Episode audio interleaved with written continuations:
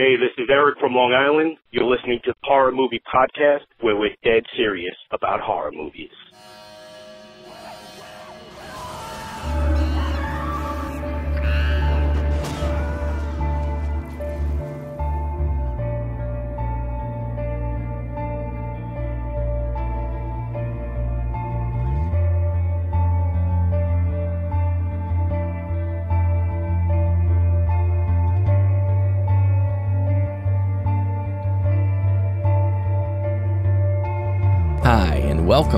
Horror Movie Podcast, where we're dead serious about horror movies.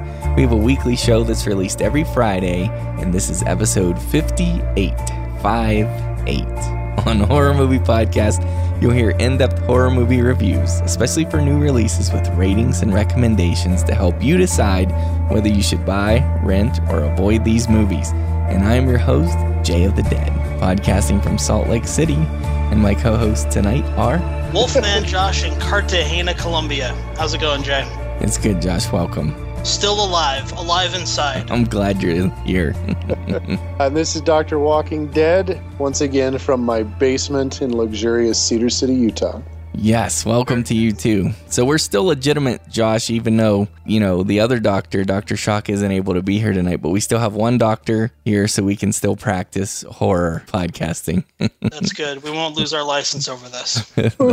That's right. I'm glad about that. So, yeah, we'll miss Dr. Shock. He's going to be doing some vacationing or something, and he's got to spend all of his free time getting his blog ready for that. So, real quick horror news, and I wanted to especially talk to you guys about this because you're two of the people that would be most excited about this. I'm sure everybody in the world has heard, but Variety reports that Halloween Returns is going to resurrect Michael Myers with a new director. Yeah, I saw that.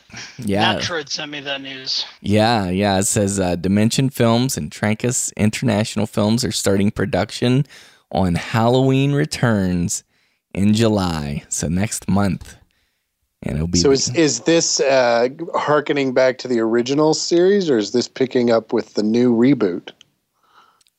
well, what what have you heard so far, Josh? I, I have only read just one little announcement. I haven't seen any of the details. Yeah, they have, um, Kyle. They have refrained to release the log line. Even that means they're the- you know they're not even giving us a, a tiny capsule of the premise or anything. Ah, okay. But Marcus Dunstan is directing from a script that he wrote with Patrick Melton, and this duo, it, Variety says, they they teamed up on the scripts for the fourth, fifth, sixth, and seventh Saw movies. Oh, okay. Okay, I like the fifth one. okay, good. Well, good. That's positive then. So this is really good. So, um, anyways, it's all pretty secretive thus far, but. So when what do you think, Josh? If they're filming in July, we're looking at what, like a, a 2016 summer blockbuster, probably. Well, I don't know. Wouldn't you think that they're heading for Halloween? I would hope so. I would hope, but do you think they can get it all done and wrapped in post production No. by I'm a- Halloween? It's a tight schedule for sure, but I'm assuming they're not putting much effort into, into it. So. Mm. These make so much money. I I don't know. I, I don't think they'll get it done in time, and I bet you it'll end up being like a one of those April blockbusters in 2016. Halloween 16. You're awfully uh, optimistic using the term blockbuster with a horror film. That's how it's But I- been lately. I mean, they've they've been doing things like that, Kyle, with The Conjuring, and I mean, they're starting it. Yeah, but blockbuster is waiting in line around the block, you know, repeated viewings, multi million dollar takes. I don't know. Yeah, technically, but I I always refer to things that come out in the summertime, like a summer popcorn. I mean, I think the studios are banking on those films most, right, of the year. But yes, you're right. It won't make Jurassic World numbers, that's for sure. Who will? yeah, Star Avatar 2, Star Wars, but Star Wars 8, Yes. 7. So what I'm Seven. seeing here is that um, Deputy Gary Hunt, who you maybe remember from the 1981 sequel, as the blonde officer who accompanies Dr. Loomis to the school on the night he came home, will appear in Halloween Returns now as the sheriff. Ah, so it's original plot line. Yeah, Very good. like. Good. I'm I'm happy about that. Okay, well, we will be watching closely with interest to see what happens. Wonder what Jamie Lee's doing this summer. well, she's dead in that franchise, but I would like to see Josh Hartnett back, or uh, Well, we talked about this on our Halloween coverage, or the I can't remember what her name is now, but the actress from uh, Halloween Resurrection maybe make a comeback. yeah. But then, Anyone can come back, Josh. and to, and to answer your question, Kyle, what was Jamie Lee doing this? I don't know what she's done this summer, but I know what she did last summer. So Ah. like, that would have been, that would have been Uh-huh. better like two minutes ago. But Yeah, that's we tried Sorry. to avoid it. yeah. So, anyways, real life beastly freak attacks are happening quite a bit right now. And the thing is, I used to be a newspaper man. I don't know if you guys know that, but I, I was. I was a crime reporter. Um, pretty interesting career. Doesn't pay anything, but it was fun. it's like podcasting, basically. But anyway, um, I don't want to exploit these events, of course, but I like to point out that we do live in a world of true horror because many of the horror stories that come from real life, and I think it's important to acknowledge this, those those end up being films. And so sometimes when I get that, you know, raised eyebrow from people who learn that I'm a horror fan or whatever, this is one of the approaches that I take to talk to them about it. Because Kyle, really, why do we why do we have horror narratives in this world? They allow us to cope with the things that bug us the most. They allow us to uh, to deal with our anxieties and fears in a relatively safe artificial environment.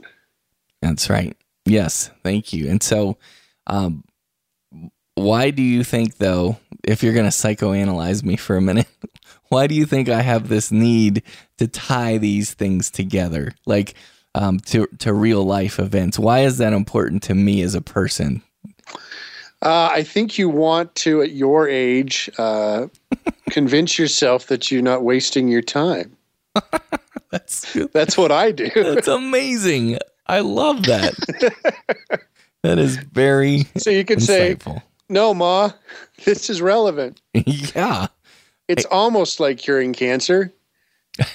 it's addressing social anxiety. Well, yeah. No, Well, I have this conversation at work all the time because it's like, uh, so what are you writing about? Because you're a university professor. Uh, says, well, I'm doing a video game thing right now, but I got to go watch a horror movie. no, I, you're absolutely right because as far as the genres of film goes, film, okay, right off the bat, film is kind of looked down upon by other uh, appreciators and scholars of the arts. And within the film community, horror is looked down upon by them. yeah. So yeah, the study of horror, which I think is super essential. I think horror films tell us more about ourselves than any, other genre. But it's kind of like the uh, the bastard child of the bastard child. We're really kind of out in the cold, but it's it's super important. Yes, it is, and now I feel validated. So I'm I'm gonna keep on going with this. Then, so and people out there, if you want to call me exploitative, talk to Doctor Walking Dead. Here. No, That's right. So these reports uh, also, this isn't like this come from the Inquirer. Okay, everybody, this came by way of MSN, but which came by way of the Associated Press. Okay, so there you have it. But he- here is the first one. I've even got an audio clip for um, your listening. Now, um, the other stories are a little more positive. This one was fatal. A dead end for this tiger in Georgia after it escaped from the zoo during last weekend's flood in Tbilisi. Police officers shot the tiger after it attacked a man on Wednesday. The saga began when the flood swept through the Georgian capital, killing at least 19 people and freeing more than 30 animals from the zoo. Police scoured the streets when they heard reports of an attack at a market storage place. One local man said he was nearby when it happened. Four people went down to the storage to clean it up. At that moment, a wild animal, which was there, attacked the people. One of them was gravely wounded. Police say they first wanted to sedate the animal, but had no choice but to kill the tiger after it attacked the man. Okay, so what happened here is you got it's kind of like Aftershock, that movie, where you had a natural disaster, and except instead of having prisoners who preyed upon people, I mean, you have an, a, an instance of a zoo animal, and that was very sad. But also, like it said, half the animals, there were like 300 animals that either drowned in the floodwaters or they were, had to be killed by police. And get this, guys, they had lions, tigers, wolves, and a hippo running around. It's like Night at the Museum all over again. yeah, it's really freaky. So, anyway, I, I could see that potentially being turned into a horror movie script, although I am very sorry for that guy. And then I'll tell you one other here, real quick, and then we'll get moving. Uh, there is a real life, there has been a real life Jaws terrorizing the North Carolina beaches. Now, the good news is both of these people who have been attacked thus far have survived. So I just want people to know that. But uh, let me let me just give you this one little clip from that. The first incident occurred approximately 4:40 p.m. in the vicinity of Ocean Crest Pier. Uh, it involved a young teenage girl, uh, approximately age 12, of Asheboro, North Carolina, who was here vacationing with her family. And then approximately at 5:51, uh, gentleman 16 of Winston Salem uh, was visiting as well. Both victims were reported to be about 20 yards offshore in waist deep water.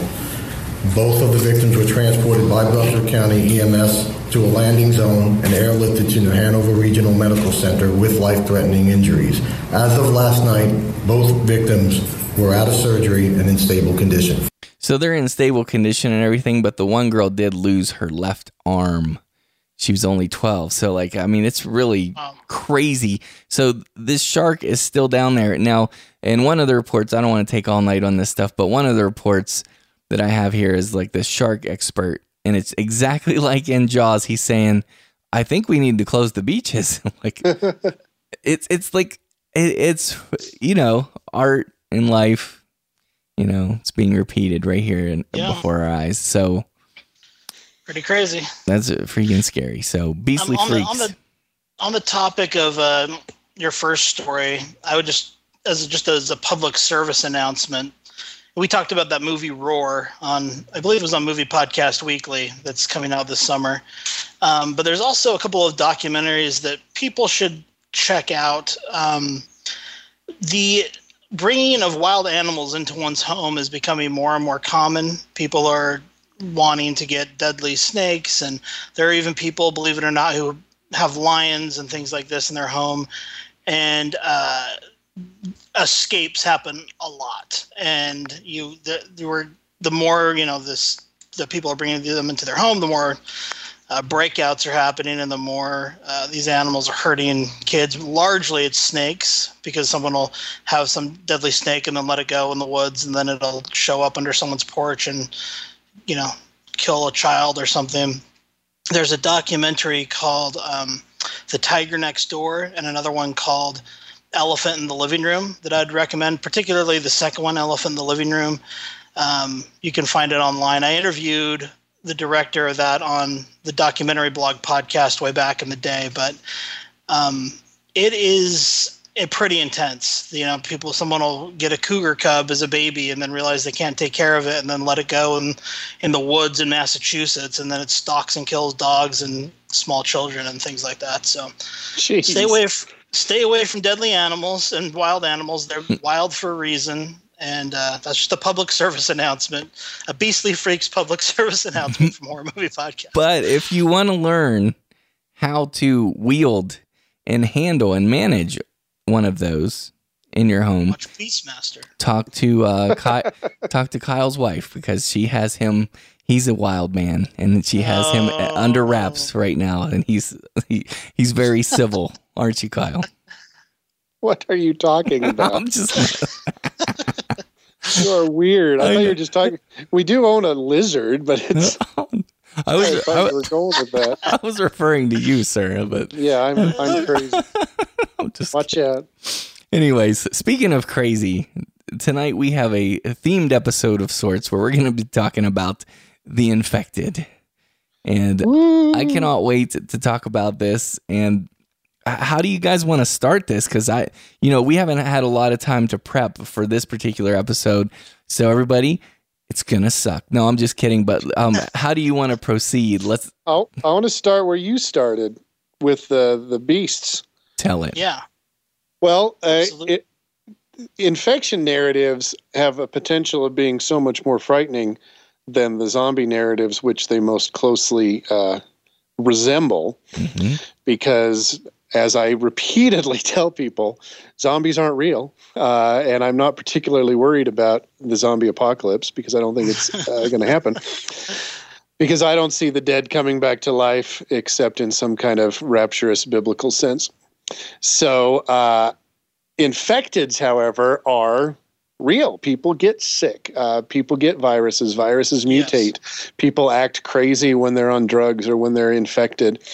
And so the what the infected narrative which in so many ways uh, kind of harkens back also to Romero, uh, to the crazies, is kind of like a plausible, realistic version of the zombie narrative, which is why a lot of people do equate them as being identical or at least uh, in the same subgenre. Because we get this stuff. And so you were talking about um, news reports there, Jay, and, and we got that, especially I don't know what it was about 2012. Maybe it was the impending Mayan apocalypse. Uh, but that was the summer of the bath salts stuff. Oh, yes. where, you know, people yeah. were eating other people's faces and, and disemboweling themselves. And I mean, just crazy stuff was showing up on the headlines where you, you kind of thought you were reading an Onion article till you got halfway through it. So so we can kind of just start with there the idea that the infection narrative ups the ante on the zombie narrative by saying, yeah, well, but this could happen. Mm-hmm. Yeah, absolutely. I mean, I think about the other infected movies that don't that don't result necessarily in zombies. One of my favorites uh, from the '90s is Outbreak I just love that yeah. movie, and yes. you, you know, go back and visit it, and it's a little cheesy, you know, and but uh, it's a really fun movie, and it's super plausible um, because although the deadly virus that rears its ugly head in that movie is fictional, those monkeys and like as carriers, as what they call reservoir carriers, are totally legit. Like uh, the macaque monkey is, other than humans, the widest spread primate on the planet, and they can carry this B virus, this kind of like herpes monkey B virus that doesn't affect them, but that they can pass on, which is basically what happens in the movie as well. They are reservoirs for this virus and they carry it. And ironically, something like The Walking Dead, at least the television show, I, I can't, I haven't read the comic books in a long time but the the television show kind of gives you this idea that it's an interesting mixture of what I would, at least the way I see the Romero narrative and the infection narrative by saying everyone already has the virus. We're all already right. infected with the virus, and it just shows itself upon death. Um, and that's an interesting way to work a real life kind of vir- viral idea into a more traditional Walking Dead narrative. But, exactly. But I wanted to ask you guys though. I mean, because as far as I know, which I don't know much, but it seems like the crazies, you know, from the '70s, Romero's that you mentioned it already, Kyle. That's it seems like that's one of the first infected movies. So were these tied to um, specific diseases like AIDS or the bird flu? Or, I mean, was there something in real life that inspired this kind of fear to make these narratives? Oh yeah, it depends on on which narrative and when we're talking about it, because because certainly Outbreak has uh, clear references to AIDS becoming, you know, as as Josh already said, started from monkeys in Africa, kind of setting it up that way. I, I think the Crazies. I don't know enough about that film really, uh, but I think it was just Romero's idea of trying to come up with a more realistic variation on his already successful zombie narrative. Mm-hmm. Um, but but as we get the different types of uh, diseases or manifestations or variations, I think it always is going to harken back to something that's happening in the real world, uh, be it the avian flu or the the hoof hoof and mouth or whatever it is that the cows get, uh, Ebola that you know that just came out, and of course with the filmmaking lag you always have to kind of look at what was the big summer infection the year or two prior to the film, mm-hmm. uh, and that gives you a pretty good sense of what maybe inspired the narrative. I think you made a great point. I saw a tweet that you sent out this week, Kyle. Um, and if you're not following Kyle on Twitter, you should be. But he had a pretty great tweet where he said uh, basically that because of the crazies, both types of zombie narrative, both The Walking Dead and The Infected, can be traceable or traced back to Romero, which made me happy to see that That's right. Mm-hmm. Romero's and to man. think he, about it in that way. Yeah. he did a lot of stuff. The guy's creative. Yeah. Yeah. And it's funny because if you read interviews with him, you know, he's so casual about it. It's And almost Yeah. dismissive, yeah, he's like, what, whatever. Dis- disinterested. yeah. unless you unless you ask him about The Walking Dead, and then he gets pissed off. he does get fired up. That's pretty hilarious. Which is funny because the creators love Romero, but yeah, I know. Well, what about? I mean, probably, uh, perhaps the most common or or commonplace, everyday, widespread, one of the largest killers is cancer, and I wonder if cancer ever ties into this or heart disease is the number one killer like i i wonder about things like that even though they're not like you know i I guess ebola or whatever but they're not viral. Yeah, they're not Uh, communicable. That's the problem. Uh, It's hard to have a really terrifying narrative about cancer in the horror venue That's unless it's yeah, unless if, I mean if it was some kind of if you contracted cancer by touching a cancer patient, uh, but it's really the spreading I think that is the heart of the terror. hmm So. I was just thinking about The Walking Dead, and I think, I, like, again, it's been a few years, but have you guys read the comic books? Yeah, I'm Yeah. up on them. no Now, there's a, I mean, there's a scene in the prison um, in the comic books that's pretty big. And again, I'm not caught up on the TV show, um, the re- most recent season, but um, in the comic books, spoiler alert, um, one of our heroes is bitten on the hand and has to cut his own hand off um, to stop the infection, which doesn't seem to jive with this um, Romero-based undead theory very Oh well. I right, just- yeah. I was just thinking that seems to contradict the the show, maybe. Well, one of the things that The Walking Dead is doing, and we see this quite often, is it's you know trying to reinvent the genre, update it to be more plausible, more scientific. That's one of the things we really do see in in in zombie films in particular. But I think you get it in a lot of the horror remakes we've been enjoying over the last 15 years. Most of the films from the 70s that have been remade recently make an effort to kind of explain stuff and to couch it in more realistic psychological scientific terms because i think they're anticipating a more uh, savvy audience. So it makes sense that that uh, kirkman's zombies are biologically based they're more factually plausible they're all that kind of stuff. And the tv show is more so than the comic. Absolutely, yeah. And then you get like a World War Z where it seems based in kind of like a World Health Organization kind of world. Um, or even like you guys were saying with Maggie, that she came down with a zombie. Um, those that seems to be the new thing, I guess. Yeah, it's got to be it's got to be realistic because kids today aren't going to be frightened by the zombie, the traditional zombie, because it's become so commercialized and so infantilized. So you know, my kids are pretty young; they're not afraid of uh, corpses rising up out of the ground, but they're pretty scared of the doctor and getting sick, and you know that that's real to them because it is real. My kids are scared of corpses rising up out of the ground because, as they've told me many times, um, mummies are the only real monsters, and so they're Really? terrified of that idea. yeah, You, I think they're, that's they're real. I saw them in a history book. They're, they're that's real. awesome. Not enough people are afraid of uh, the mummies, so you're doing Yeah. something right. Yeah. keep keep terrifying your children. Well, if they see that movie Mummy Dearest, that would probably make them more terrified. Man, you of are mummies. all So, puns tonight, man. I, I'm, I'm really slipping in. I think I have Ladies some kind of infection. Jay it will be here all week. I have some kind of infection. I'm slipping into puns more and more on these Uh. podcasts. But um, So I'm super excited about this discussion because it, it's kind of one of those horror discussions to me um, that I usually don't get too deep into. You know, like the the defining the genre stuff. It's fun in terms of what we're talking about, but as a viewer, as a fan, I don't really care. I don't. I don't. It doesn't bother me that they call infected movies, zombie movies, and things like that. I think it, you know looks like a zombie, it smells like a zombie, it tastes like a zombie.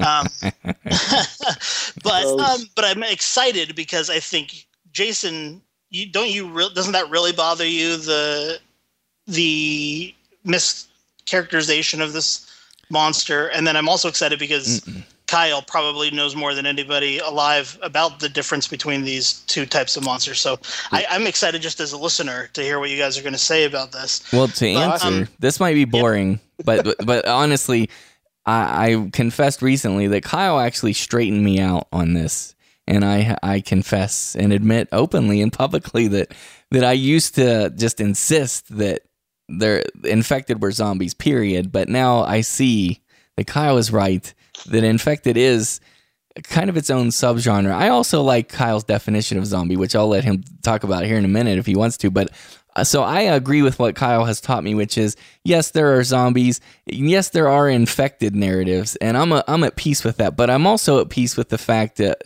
I'm okay with call, referring to this as a zombie movie because, as you said, Josh, looks like a zombie, s- smells like a zombie, all that jazz. It, it works exactly like a zombie narrative. Well, I, I, like thinking about it. I mean, the movies we're going to talk about tonight are actually different with the Rage virus, but a lot of these movies, I mean, I would even say the Dawn of the Dead remake handles it like a virus. Oh no, don't get any of it in your eye. You know, like right. the, like these types of things can turn you into a zombie uh, because of these pathogens are getting into your bloodstream, and that I don't know. I mean, to me, it's, a, it's maybe it's a different uh, source for the for the for the monster, but I don't think compared to some of the places that you know more recent films like Warm Bodies or uh, Life After Beth have taken the zombie narrative and just totally ignored the rules in a lot of ways. I I don't mind this as just an alternate um, way to get to a zombie. You know, it's well. and You raise a really good point there, Josh. That I'm going to s- stick out there.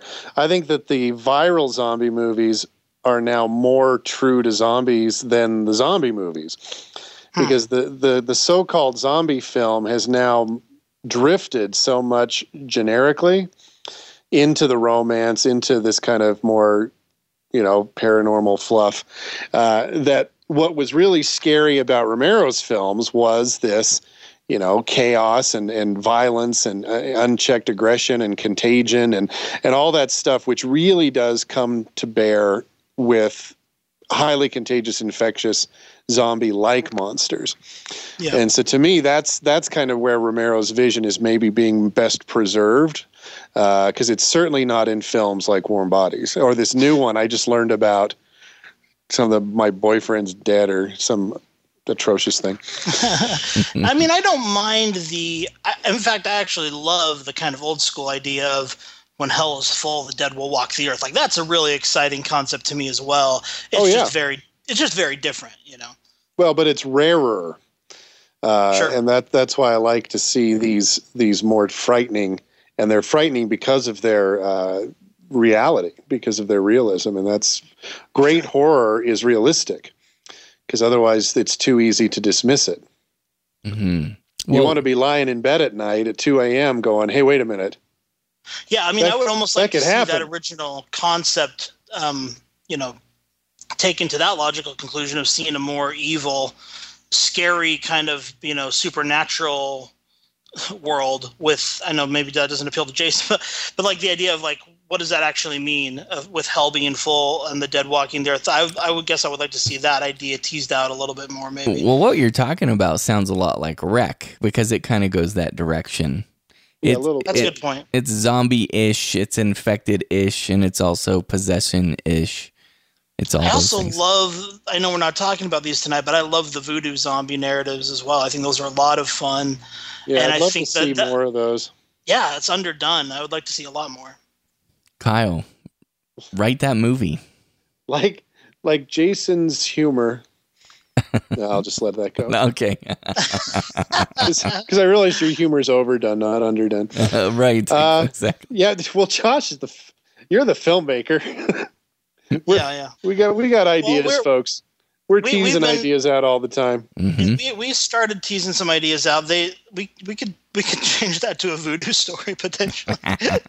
but Well, a minute ago, you guys were talking about the horror, and I think that with an infected narrative, it seems to me that the real horror comes from there not being a cure, Right.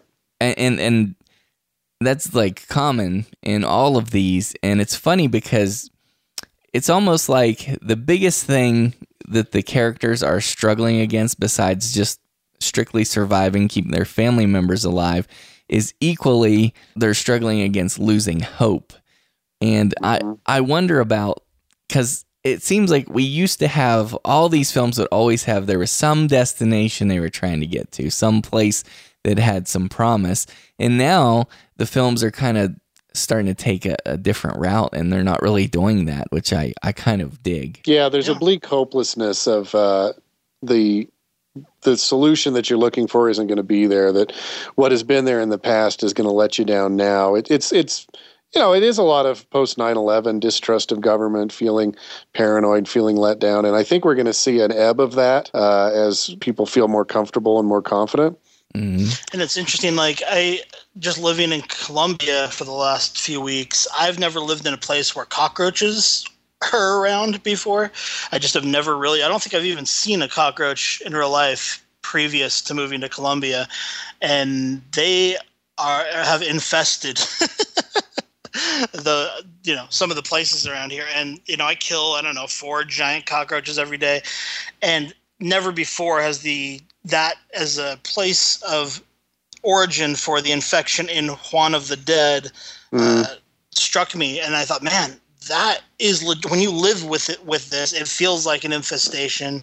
It feels like these things are everywhere, and it's uh, insurmountable. And that was uh, that felt really. I guess I appreciated the premise a lot more. And the idea of that kind of virus being passed that way after having lived in this type of uh, environment. Wow, timely real world experience. Yeah, yes, it Yeah, is. it's, it's scary. It's scary. Yikes! Is it getting to you? Is it kind of freaking you out a little bit? It did the first night. Um, I've taken great measures to uh, barricade our house and turn this into more of a siege narrative than a. Nice. So we'll, uh, I think we're. I think we're okay. I think we've almost killed them all. But wow, that's so disturbing. It really is. I, I almost. I went looking for caulk so I could like caulk every crack in the built in the house, but it was hard to come by here. If you need me to mail some to you, let me know. I'll do it. I got some borax, and that seems to be doing the trick. Yeah. Borat. No, just kidding. I won't. I won't. Yeah. I won't You do already have. it. That's I that's three. three from Jay. I'm in a silly mood. Uh, Anyways, so Kyle, what what do you predict? Here, point to the bleachers right now. Here, like, what is going to happen with the infection narrative? Well, you know, that's it's a tricky answer to give you because it depends on what happens in real life. You know, coming back to where we started our discussion, it, they are so much rooted in reality, and they are so much a direct reaction to what is currently going on. Uh, I think it's going to depend. Now, this we've kind of had a little bit of a an abatement, but we did have Ebola, right? And that was huge, and everybody freaked out, and we haven't really had our film from that scare yet. Yeah. Um, but here's the cold hard truth: uh, diseases aren't going to go away. Infection isn't going to stop. Viruses aren't going to get weaker. Um, so every time we think we've knocked back some kind of disease, another one's going to show up. That's how nature works, because nature is constantly trying to kill us. Um, so we will get a new infection and it will spawn a new set of narratives that will prey upon those fears. And then that'll go away and we'll get another one and we'll get another one and we'll get another one. Uh, i think infection narratives plague narratives have more um, staying power than zombie narratives do frankly. Uh, they've been around longer because the first plague narrative was da da da mary shelley who Yeah. wrote another extremely important book that everyone forgets because they all think about Frankenstein. But she wrote the first apocalyptic plague narrative. Yeah. Why? Because her society was afraid of being wiped out by disease. So yeah, long answer, but uh, this this is a subgenre that has tremendous longevity. hmm I went out to one of the poor village. We're sponsoring a, a child in one of the more poor, remote villages here, and we went out and saw their drinking water and and visited her at her house. You know, she doesn't have doors; she has dirt floors, and their water has to be delivered on a truck. And they put them in these giant containers, and and they don't boil the water um, just because it's so much effort. You know, they burn so many calories. It's so hot. There's no air conditioning, one broken fan in their house, and they're just willing to live with the ramifications of not boiling their water. You know, and it's crazy. You know, and I think that the idea of it being unseen, the unseen germs that my kids don't understand why they have to wash their hands unless there's mud on their hands because they can't see them. I, I I wonder if that makes the movies more boring because I you know I think there are I think it's nice with a zombie or even with the monkey in Outbreak to have Yeah. something to kind of blame it on to kind of physicalize the threat because I think like a movie that I love that I think is terrifying Contagion from 2011 is like the Yeah. scariest best version of what you could do with like an Ebola type movie but um I, I have the hardest time talking people into watching it because they're like, oh, it's about a communicable disease. That doesn't sound interesting. And I'm telling you, it's freaky, you know. But they'll they'll watch The Walking Dead any night of the week. Yeah. No, that is a great film, and it really makes you uncomfortable on airlines forever. Uh, right. but see, we're talking about t- if we're already in a subgenre, but we can break it down another layer uh, because the the more realistic contagion narrative, the monster is microscopic. So yeah, Josh is right. You Right. can't see it. You see the results of it, and the results are these kind of horrible deaths. Which is which is fine, uh, but then we have. Let me try to be specific. So that's the infection narrative, uh, but then we have the infected narrative, and in the Right. affected narrative, that's where the people who are suffering from the illness are the monsters. So Right. th- there's a manifestation of, of monstrosity from the, the victims. And then it's not just, oh, I'm afraid I'm going to become sick and die. It's, I'm afraid someone I love is going to become sick and then try to kill me. Uh, Right. and so it definitely does uh, up the ante substantially to the narrative. In, I think Planet Terror is a great mix of those two because Yeah. you, you're dealing with both, you know, the Walking Dead kind of idea, but also just like your body turning into this disgusting, pussy, like bloated, like it's so gross and just visceral. Um, I think that's a great unsung zombie movie, by the way. me too. I, I love it. And infection and infected movie as well. Mhm. Oh, yeah. It's all there. Well, it's funny this infection infected notion. It really parallels uh, demonic possession movies as well because you Uh-huh. have you've got this in, invisible monster, so to speak, that manifests itself through the victim, and then the victim appears to be the monster. But it's like okay, if you can figure out a way to number one deal with this this victim monster and somehow get to or attack the the origin monster, then yeah, maybe you could beat it. But yeah, they really have a lot of parallels. It seems. Right. Well, that's that's Hershel and his barn, right? It's not their fault. Uh, we we shouldn't blame the zombies. They're just kind of doing what they're doing. They're sick. Hmm Can we can we save them? Can we find a cure? Has anyone even bothered to try? Um, and I I do see that as a a great potential for the subgenre. Yeah. Yeah. So, just one other thing about this promised land type of place. Why? So, are you saying, Kyle, that you think it's strictly because we've kind of have this mistrust of government, like FEMA dropped the balls so terribly or whatever after like Hurricane Katrina and then after 9/11 the government was, you know, not able to be trusted and etc. I mean, there are so many things you could say. Is that why you think these narratives have stopped having that promised land, that place to try to get to? Well, yes and no because we're swinging back around, right? So there was this sense of, uh, you know, Walking Dead. It's the TV show, not the comic. But the end of the first season, where they go to the they go to uh, the the CDC, and all they find is a is a death trap. So trying to get help from the government is a failure, and, and they go to Washington, and, and it's it's not what it was supposed to be. Um, so you get a lot of that, and and 28 days later, for instance. yeah, it's all this kind of fear of that. But with the the World War Z film, we do see hope in science. We do see that salvation can be found in the scientific community. But it's interesting to note that it's not the U.S. government scientific community. It's it's the lab, the UN lab in Wales. So I think we are seeing a little bit more of a hey, maybe the government will come through. Uh, but there's still this. If we want to harken back to my favorite infection narrative, The Stand, it's still that Mhm. sense of if we're all going to Oh, get some no. kind of disease that kills everybody, odds are the government made it. And I think there's that still exists. There's still plenty of conspiracies about you know uh, viruses being engineered by the government against the treaties and and biological chemical warfare, and that we've got all these super flus and super anthrax on ice somewhere. And uh, that's current. You can find all kinds of stuff on that online right now. Oh yeah. Yes, you can. But I wonder if this is oversimplifying things because when you talked about World War Z and the fact that there was some hope in there, I that kind of makes me wonder if it's that way because it was a big budget studio film. It's like True. you know, because you know how they interfere and they always want it to not be so bleak. Oh, I'm I'm with you there, but highest grossing zombie movie ever made. So if it was just Hollywood, people wouldn't go. People are attracted to that kind of a narrative, uh, partially because that's you know that's a different audience. That's more of a family audience, a date audience.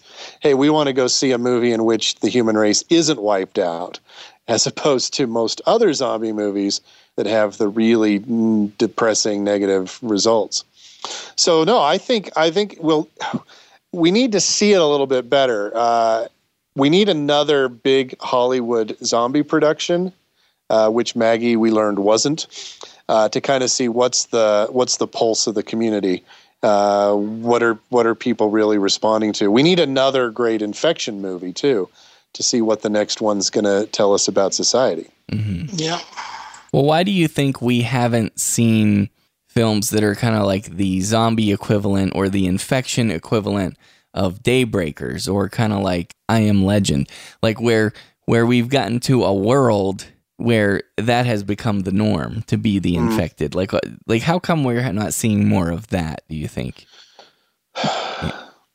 Well, it's interesting you bring up I Am Legend because I Am Legend is such a great case study because we get to see that narrative in four different decades uh, and how people interpret the narrative based on what's going on at the time.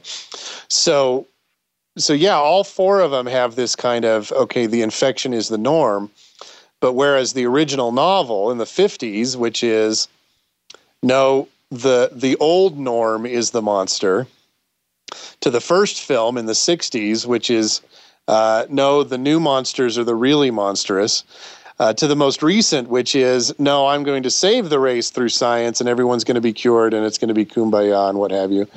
uh, I think we do see that kind of trajectory that you're talking about. But I also think that the reason we're not seeing that those films right now is we don't need those films right now or we don't want those films right now and that's tricky and it's hard to prove Yeah. Wow. That's pretty interesting. So and and I don't want to fit this in at the wrong place. You just tell me where does The Last of Us fit into this discussion, Kyle? uh, we can talk about that right now because it's perfectly applicable so the last of us uh, which is a video game i know this isn't a video game podcast but i'm sure a lot of your listeners are, are of our listeners are familiar with it um, it's very much an infection narrative it's a zombie-ish zombie-like scenario the infection is uh, fungal rather than viral but you know peas and carrots whatever uh, but it's a it's a narrative that starts out with this optimistic premise, which is okay. We need to find a cure. Uh, as with 28 weeks later, the idea is okay. We found a kid who is immune for whatever reason. We have to keep this kid alive. We have to take this kid to the proper authorities, to the proper lab, so we can save the human race. Uh, but The Last of Us is almost cripping, cripplingly pessimistic uh, and has a pretty bummer of an ending, mm-hmm. although I, I, liked it quite a bit. Uh, the Last of Us is really kind of saying that don't trust the government. They, they can't be trusted. They screwed us to begin with, and they'll screw us again.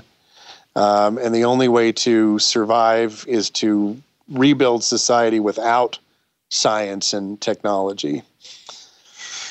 And I don't think that's the message we get from 28 weeks later. I think there is a kind of message like that in 28 days later, but it's directed more towards the military uh, than the scientific establishment. Yeah. Did you finish The Last of Us then? Did you beat that game? I did beat that game. Conquered it. I conquered it. And then I sat there staring at the closing credits for 20 minutes. Wow. trying to figure out what had just happened to me. did you wow. did you have to read um Nintendo Power to do that? Did you get some one ups and stuff like or how, uh, was it hard to do or is it like there was, was using the power glove. I got I got stuck once where I had to go online because I thought I was missing something and then I realized I wasn't. I just needed to be more persistent. Uh, but the ending of the game, which is really this kind of interesting, potentially idyllic future, but all shrouded in lies and deception, uh, is remarkable. It's really a fascinating way to end a game, and it's it was far more cinematic than almost any video game I've ever played. Uh, and I really like it. I have a whole chapter in my new book about it because I think it's uh, the most plausible zombie narrative I've ever experienced. It, it's it's a scenario that could happen, uh, and would be really pretty upsetting if it did happen. But as with again, 28 weeks later, it's a narrative that ultimately is about family more than anything else. It's about hope more than anything else, and that's a very different kind of infection narrative than we were getting in the 20th century, which was all don't trust the government, we're screwed, it's the end of the world, it's the apocalypse. So I, I do see overall in all the narratives that we talk about, all the horror narratives, I see a shift towards optimism. Uh, history has told us that this will shift back at some point. It's it's all the pendulum. Well, you said in the, the Last of Us that um, the way that it happens is very realistic, but also very upsetting. Now, is it a spoiler for the game to reveal? No, no, it's not a spoiler. It's um, and I how can't remember it? how to say it. It's this huge, long biological term, uh, but it's basically they they take the idea of the zombie ant, uh, which is that there's a a fungus that exists out there in the animal kingdom that in that the spores lodge in an ant's brain, takes over the motor control of the ant forces it to climb up a tree until it's at just the right height, where there's just the right temperature and just the right humidity. Uh, it forces the ant to climb under the leaf and to bite into the stalk of the leaf, at which point the, the fungus explodes out of the back of the ant's head and rains spores down on the ant colonies below.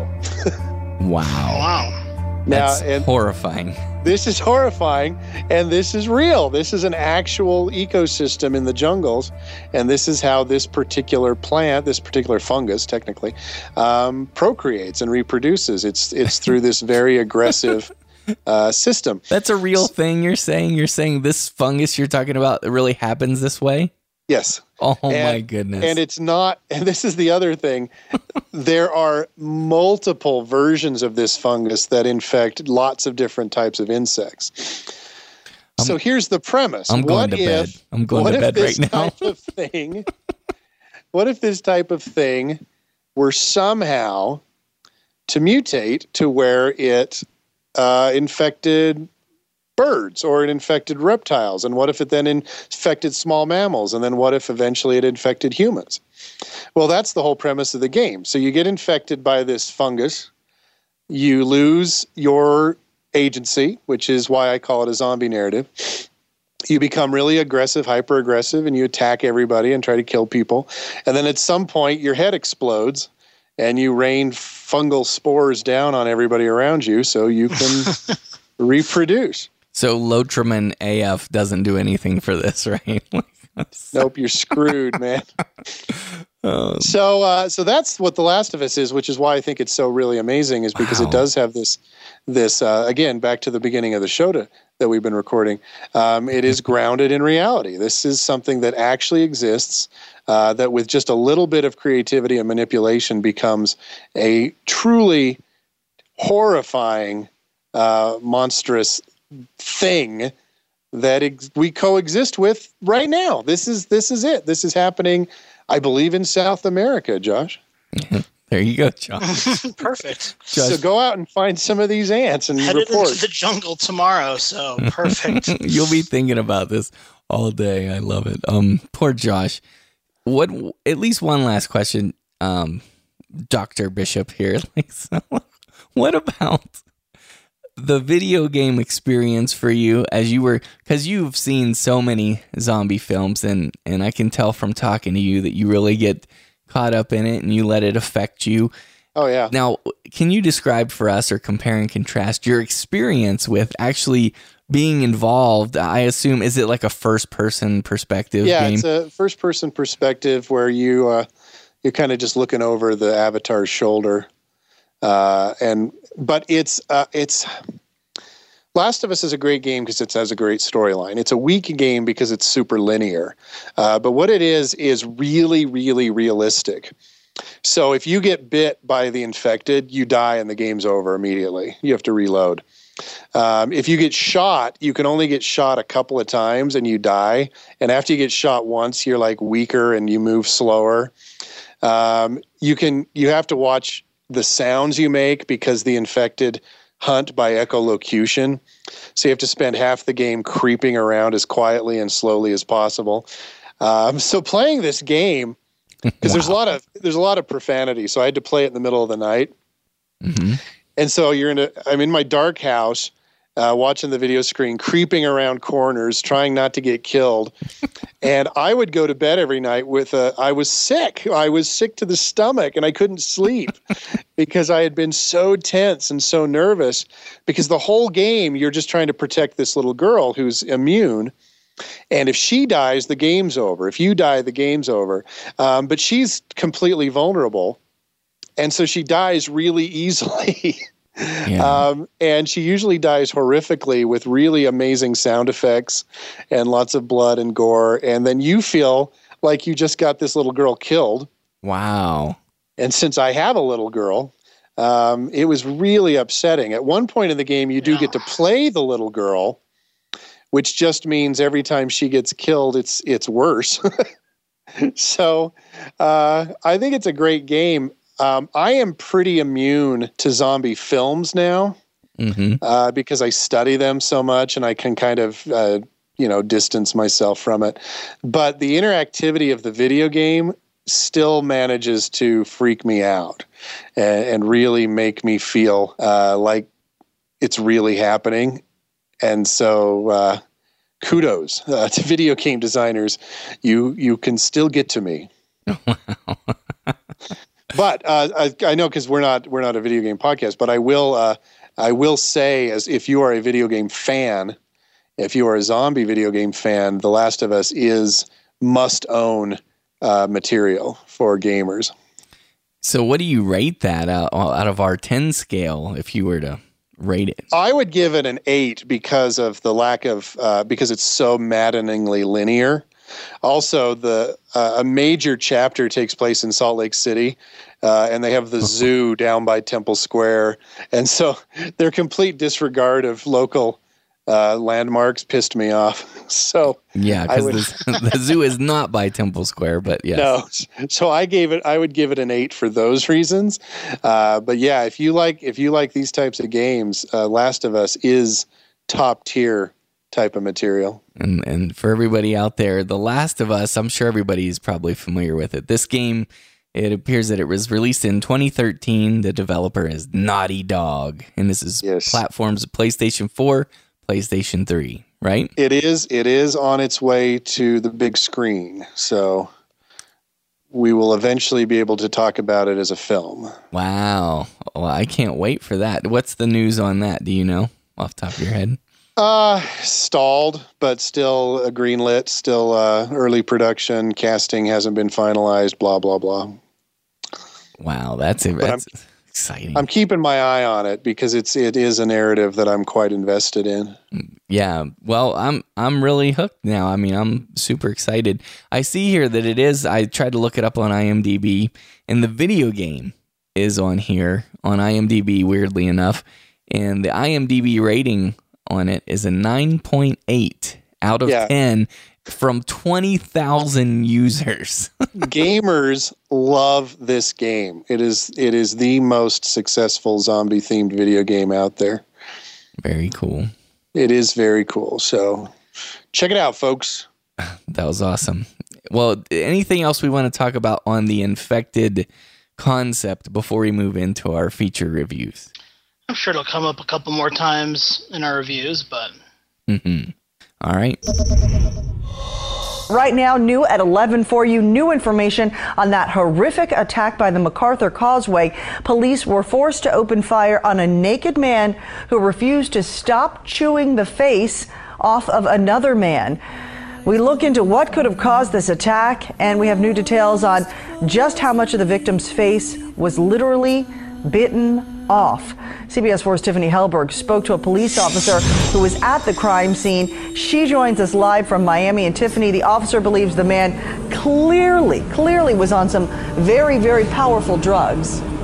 That's right, Cynthia. The Fraternal Order of Police president tells me this crop of LSD is a major threat to police officers as well as the rest of us. He says it turns normal people into monsters that possess this superhuman strength and no ability to feel pain. He believes that's what was behind the incident that unfolded here Saturday in broad daylight just off the MacArthur Causeway exit right next to the Miami Herald. And it was the Herald's surveillance video that caught much of it on tape. Now, we want to warn you, much of the details you're about to hear are disturbing and gruesome.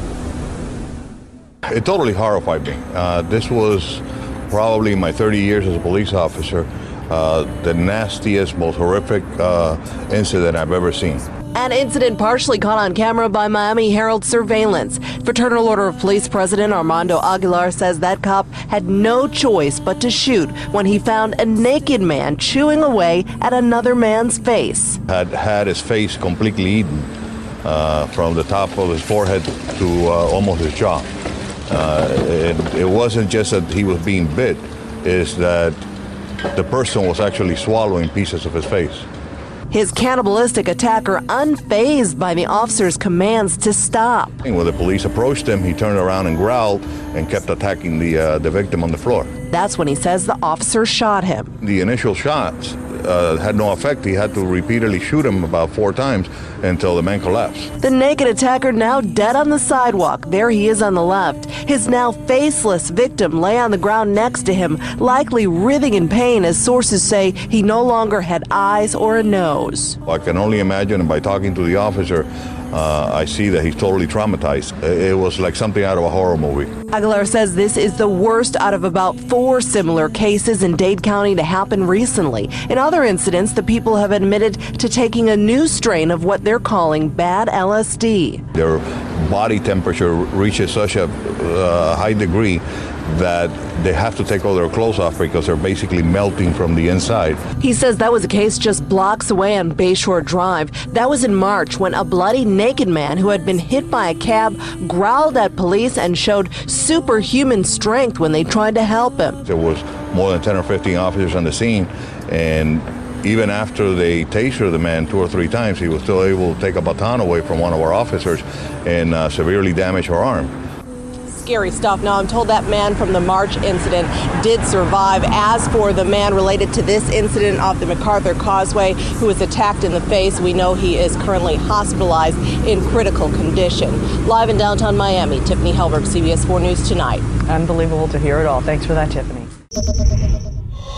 Well, at this point, let's move into our feature review of 28 Days Later. So who are you? Wake up today in hospital. I wake up and I'm, I'm hallucinating. I've got some bad news. They're infected. Infected? Father. Infected with what? Oh, I shouldn't have done that. It's The blood. There's something in the blood.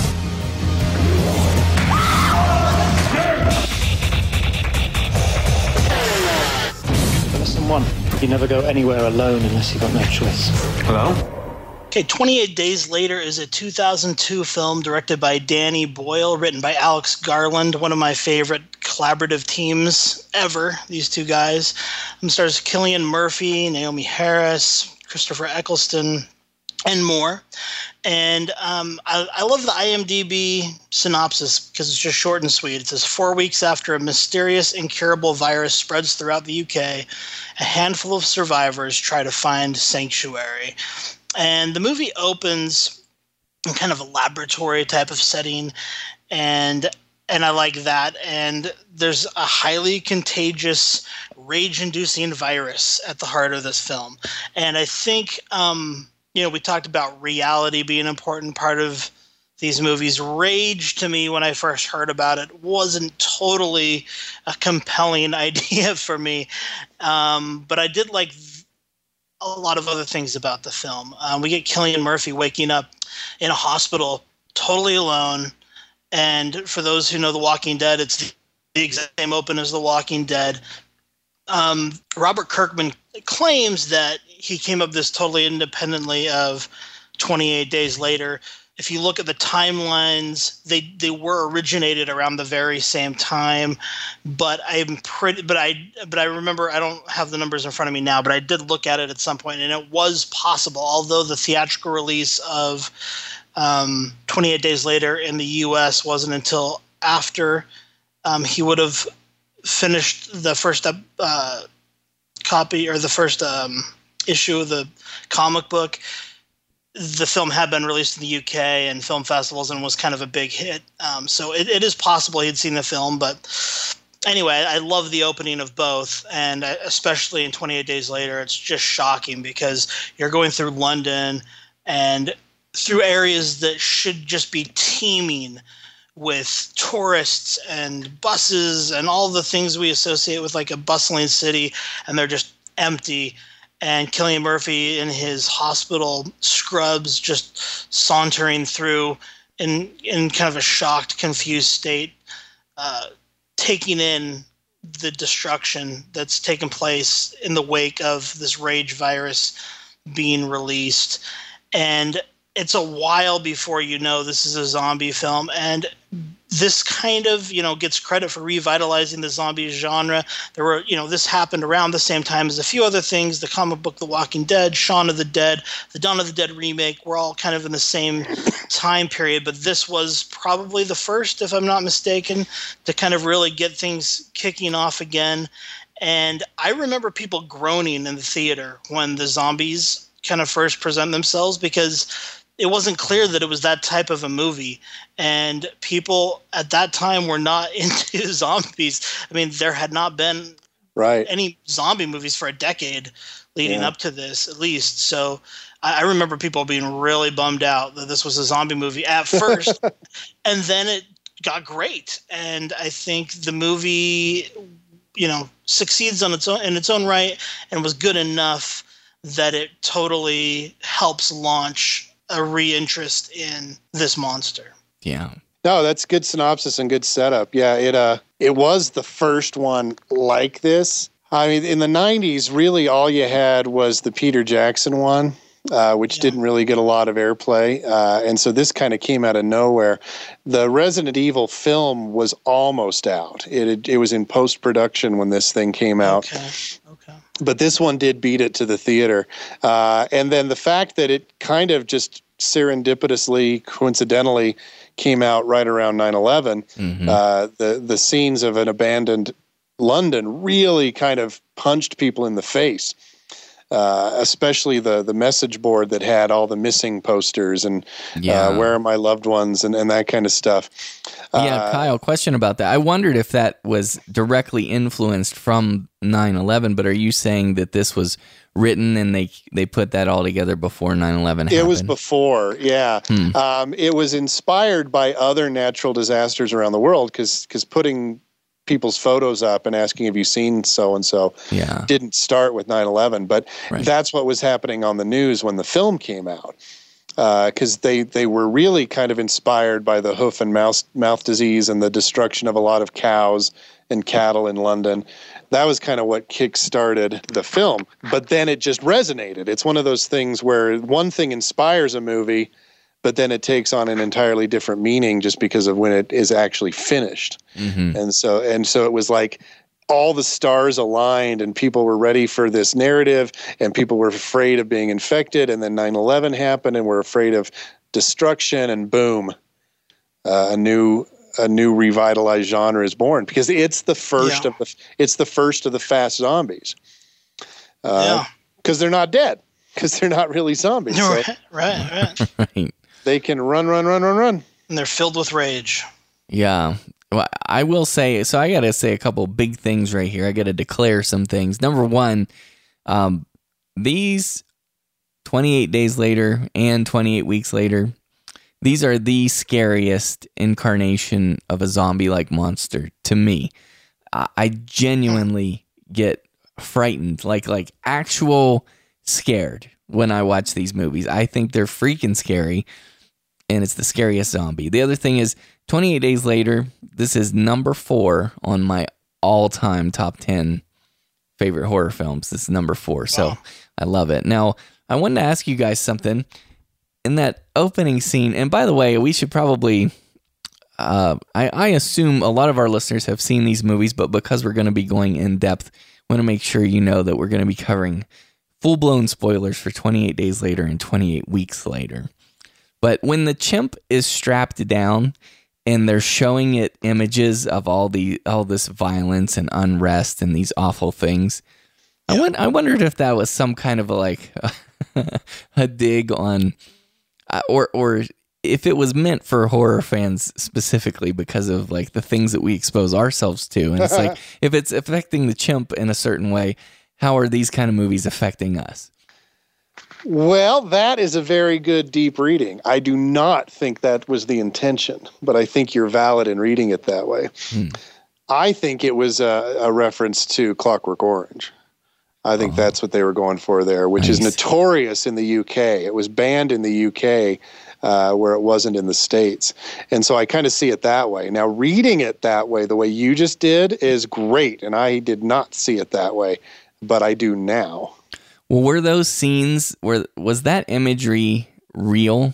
Because there there's a scene it's very fast but it's extremely upsetting to me. It's the most upsetting thing in this entire movie especially if it's actual footage. But um they're beating a dead man. He's dead obviously that he was hanged and they're beating his hanging corpse in the streets.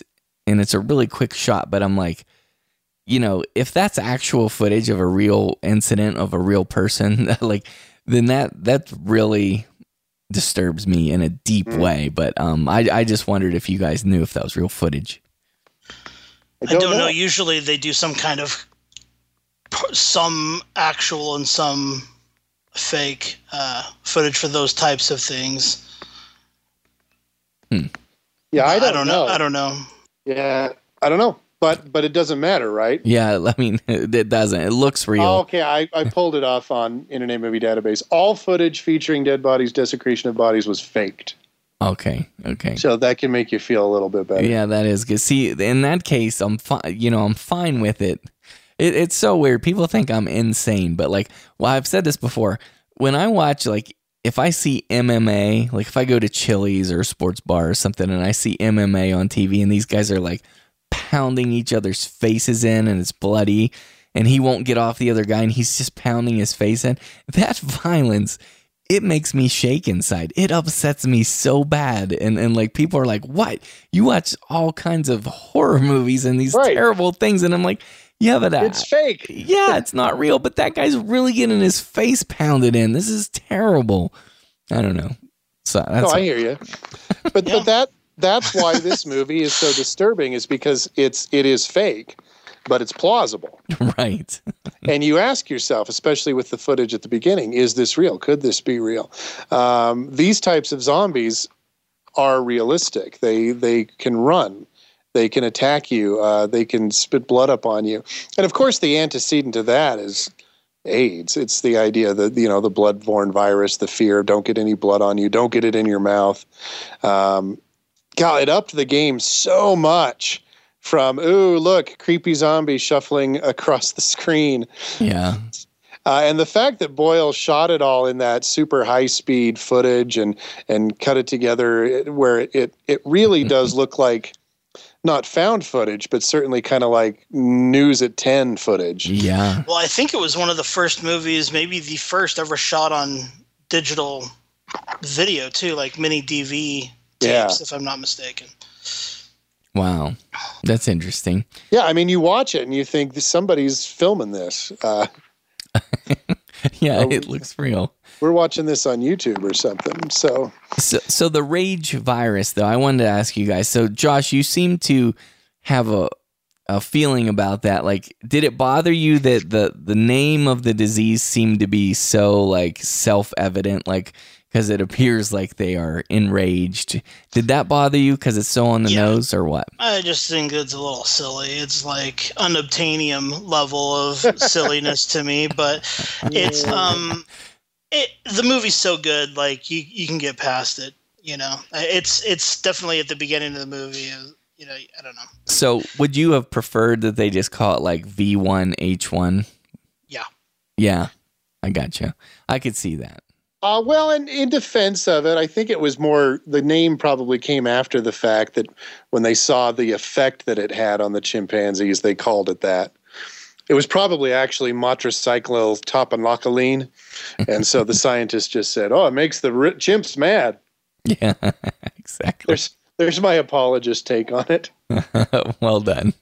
Just on the on the topic of the format, I'm just looking at this right now. Um, in order, it says this is from ASC.com. Um, in order to maintain the integrity of Alex Garland's script, the filmmakers opted for Mini DV, which is a tiny little videotape in one of the first digital video formats. That's my um, note there. Uh, it says a format at the lower end of digital video's resolution scale. The advantage of that mini DV was that it is inherently uh, that its inherently small cameras could be set up quickly, which proved key to pulling off the stunning shots of deserted London. And it goes on and on, but um, not the entire film is shot in mini DV, but a lot of it was shot on the Canon XL1, which was kind of the first prosumer uh, mini DV cameras that ever Hmm. existed. Wow, neat. Well, it certainly feels real. And of course, that's what they were going for. Yes, and the Documentary feel, yeah. Yeah. yes, it does. So, um, one of my favorite scenarios in horror, which really, I mean, especially this works even more effectively upon rewatches for me, and that's really rare because in a in a movie, like usually when you watch it the first time, it's the most powerful, and then rewatches are less powerful. But this scenario where we have our protagonist that we know is in extreme danger, but because of the protagonist's total ignorance, they're extremely vulnerable to, um, you know, be attacked. And in this case, when he's when he wanders into that church, and you know how these rage maniacs act, um, you're just like that guy has like nothing and he is going in blind he's doomed.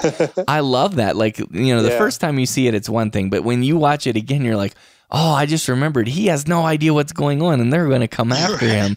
I love that i think that's powerful. Yeah, no, I mean it's it's operating in a in a world where these types of scenarios are not well known because it's like in a lot of zombie movies, he's not going to wake up and go, "Oh, I know this. I I've seen The Walking Dead. I know what's going on." Instead, right. he's just wandering around like we are as the viewers trying to figure out what's going on. And, and that is what makes it really really scary is his vulnerability because he's super vulnerable for about two-thirds of the film.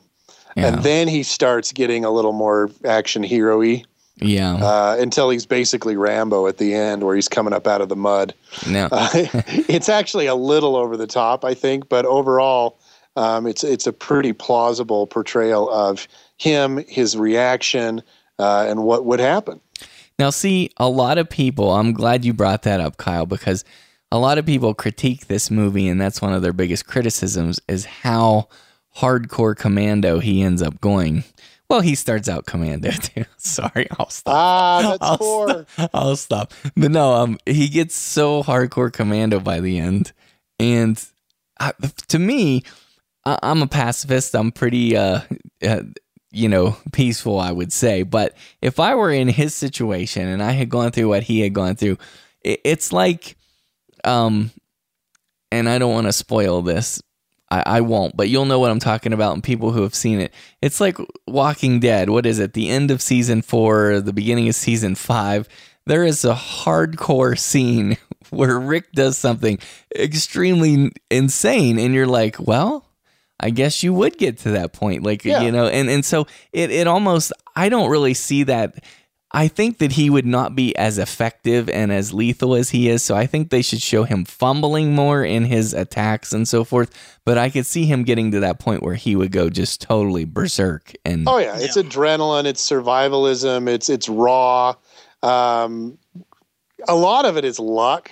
As I was watching again this week, I realized, man, so many narratives are about heroes who survive by luck, and and Jim is really lucky throughout the whole movie. Oh, yeah. uh, but I'm fine with that because we don't tell the stories of the unlucky heroes. Yeah, right. Although someone should do a collection of like five minute films about the unlucky heroes who get killed five minutes in. Yeah. Uh, but yeah, I mean, he does what he has to do to survive. And I think if it was my family or what at that point was considered my family, I would get pretty medieval I know you quickly. could.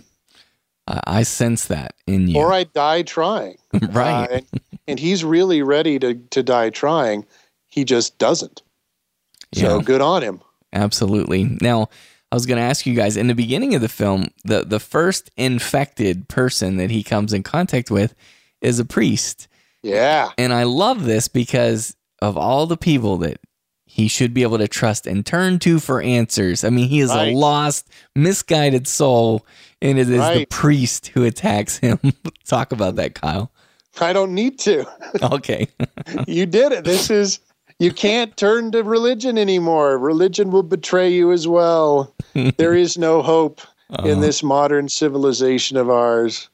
Um, I mean, it's it's such a beautiful opening of of despair in a lot of ways. Within the first five minutes, science has betrayed us. Within the first fifteen minutes, religion has betrayed us, and by the end of the film, the military has betrayed us. Wow. Uh, so there's really nothing you can rely on in this world except people. And that's the lesson that Celine learns because when she starts out the movie, you know, she's like, I will kill you in a heartbeat. I will survive by myself. We don't need this old man and his daughter. And by the end of the film, she realizes this is all that matters. Who cares about all the rest? What's the point of surviving if there's no one to share the world with? Yes. Right. and you don't need an institution. I mean, I'll get theory.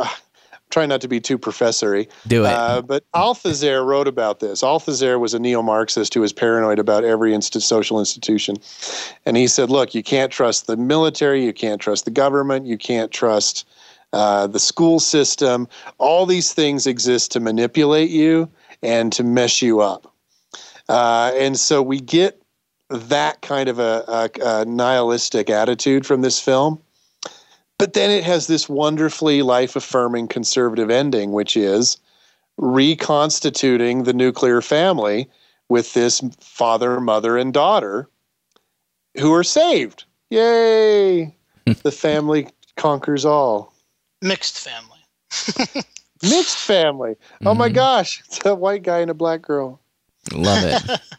I love it. They have my all-time favorite hymn in this film, "Abide with Me," which I love. Huh? Is at the 22 minute mark. I'll put it in the in the episode somewhere. But you know, guys, this soundtrack. I just want to say that theme to this is incredible, mind blowing to me. You, you guys love it too, or not? I think it's overplayed in the second film, but I think it's super effective, especially the way they introduce it through that almost 10 minute segment with no dialogue, Mm. where, uh, as Josh was saying, he's just walking around London, which should not be empty. Right. right. Right. I, I just wanted to go back and clarify what by mixed family I wasn't necessarily referring to their race, but just Oh. to like they, they're just a collection of kind of strangers that have formed a new family. But yes, also that. Yes. All right. Well- I've got I've got mixed races on the brain right now because of that crazy woman who thinks she's black. I'm, I don't even know what you're talking about. I'm afraid to ask. Get on Twitter, man. It's all we're we're over Jenner. We're now talking about this crazy woman. Okay, awesome. Uh, so the there is a part in this movie that almost brings me to tears every time I see it, and it is the the note from his parents that Yeah. that they wrote on the back of that that picture. I, I it couldn't have been more perfect. I don't think I I, I wrote it down because I love it. It said, "Jim, with endless love, we left you sleeping. Now we're sleeping with you. Don't wake up." Yeah. Now that's incredible. Now the, the fact that they what's chilling, what gives me chills is where they say don't wake up. Now that's that tells you how bad it was. You know what I mean? And the fact I mean, do, do you think that they just thought that he would never wake up? Cuz I think as a parent, I'm like, okay, would I have done that? Like what would I have done with him? Uh, Do you think it's weird they left him in the hospital like that? You wanted them to kill him and then s- wait around to kill the zombie version of him. No, that's what I'm. I mean, that's what I'm wondering. Like, I mean, Yeah. you'd run, you'd run down through the options in your mind, obviously. Yeah. And and Yeah, uh, I- go ahead. It's it's flawed. I mean, the with both this one and The Walking Dead, um, with The Walking Dead, you kind of have Shane intervene to make it more plausible. But there is that sense of, wouldn't they be by his side until the end? If they were going to euthanize themselves, wouldn't they do it to him? Why would they doom him to the possibility of coming, ba- waking up into this? But it, it's, I think a lot of it's plot, and I think a lot of it's narrative. But it also could just be these parents gave up. Uh, they were so terrified and so scared they couldn't get to the hospital. I don't know. I'm riffing on that. What do you think, Josh? No, yeah, I don't know. It's it's always problematic. I think it, they could make those types of scenes make for my favorite scenes in zombie movies, where a loved one is stricken and you have to decide how you're gonna how you're going to approach it. I guess this is slightly different in that they're not stricken, but I don't know. Yeah. It's it's problematic. I agree in this movie. I still love it though, and I'm I'm very pleased with It is that. touching, and it does kind of kick you in the gut because there is that that line is great. The don't wake up. and Beautiful. And really the end. And I appreciate the movie, the fact that the film takes a moment for him to weep over them. I, I think that that's tremendous too. Now, it's interesting to me that the infected obviously don't attack people who are unconscious. You know, it's Right. like so how it's it's almost like it's almost like they can sense people who are non-infected, but they, they can't even if they're alive and breathing, they can't sense that they're still food. Well, and this is I watched really closely for this uh, this time. I was watching for were these infected really about cannibalism? Um, and the first film, you don't really see them eating people. You just see them killing people, Right. where they just beat them up and bludgeon them and bite them as weapons, not as not seeking nourishment. Right. And but in, if if you're talking about a highly developed virus, the virus would instruct the host to leave other hosts alone because the whole goal is procreation and, and, and dissemination. So there are viruses that are tuned to that. Uh, apparently, according to science, I, I looked into this a few months ago. That that for the virus to reproduce, it would only seek out uninfected potential hosts, and then it wouldn't this is where the film falls apart a little bit. It wouldn't try to kill them, it would simply try to infect them. Yeah. Well, and I wonder because they end up I mean they do end up infected and not killed for the most part, right? I mean, For the most part, yeah. In 28 weeks later, you get a little bit more of the they eat people and they kill people because I think that film is more overtly influenced by zombie movies, whereas this film is more overtly influenced by infection narratives. yeah. Well, one thing I've I've seen this many times because it is in my top 10, but one thing that really bothered me this time watching it through for this podcast is how like when okay, so they're, let's see at what point It's after they're like walking to the the building with the flashing Christmas lights. Uh-huh. And um Selena, she was really talking really loud as they were traveling at night. And it's like no, no, no. That that, that really takes a, away from the re- realism. It's like they would be much much quieter on this, but that kind of bothers me. Just one to nitpick. I mean, wouldn't you? I mean, I would not breathe if I lived in this kind of a world. I would be so quiet all the time. Yeah, it's not a perfect film. I mean, we would be, but I mean, I tell my kids to whisper all the time every time someone's on the phone, or you know, they they're they're not good at whispering when they should be. Yeah, if you have kids, you're doomed. Basically, Like 'cause they will But screw what, you. weren't there? I can't remember exactly now, but at that point, weren't their emotions a little bit heightened? So maybe they were being a little less cautious, accidentally, or Yeah, yeah, yeah. I like. Um, what did you think of the scene? My my favorite scene in the entire film is when they're changing the tire in that kind of oh yeah, that's tunnel. that's tense. That's extremely tense. And the fact that the rats come running first is incredible. Yeah. And I love the look of the actors that they cast as the infected. I read in the IMDb trivia Oh, the that skinny skinny kids and stuff. yeah, like the runners. I mean, he Yeah. he actually um, cast athletes who could really perform well. And the fact that it makes them so fast or heightens their physicality. Any comments about that? Or I mean, it's cool. It's a cool Yeah. idea. Well, you know, we're reinventing something here.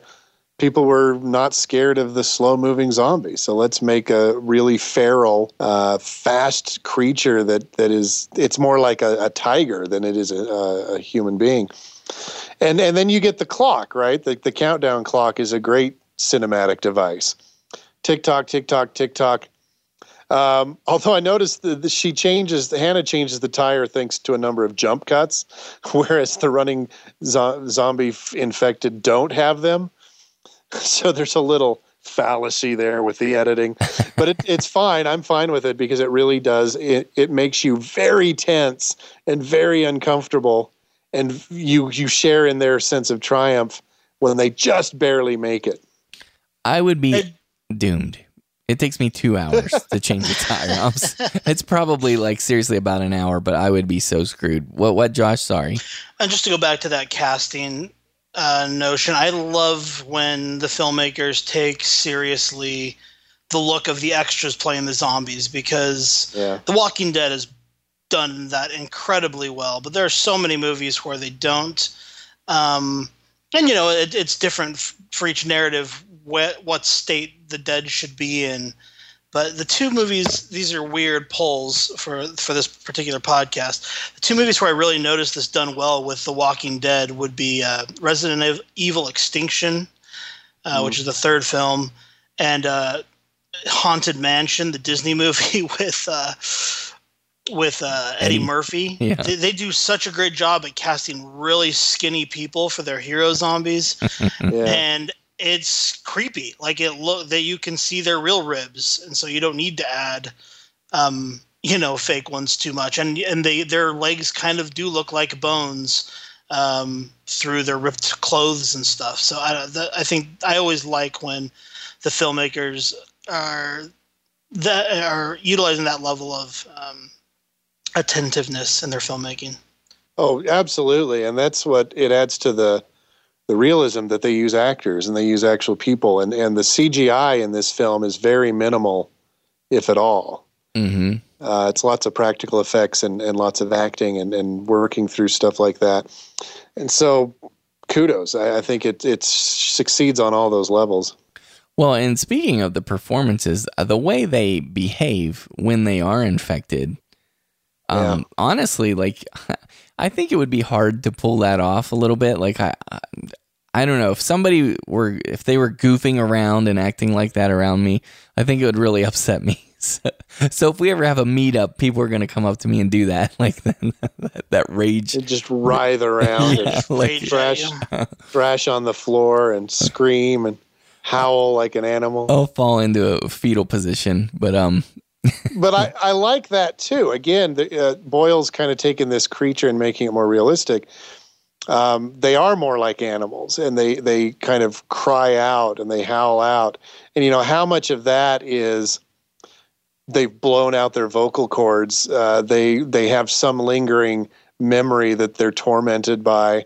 Uh, all that kind of stuff is really great uh, for the realism, but it also makes these creatures really terrifying with blood dripping out of their eye sockets. And oh yeah, I'm with you, man. These this is a scary film.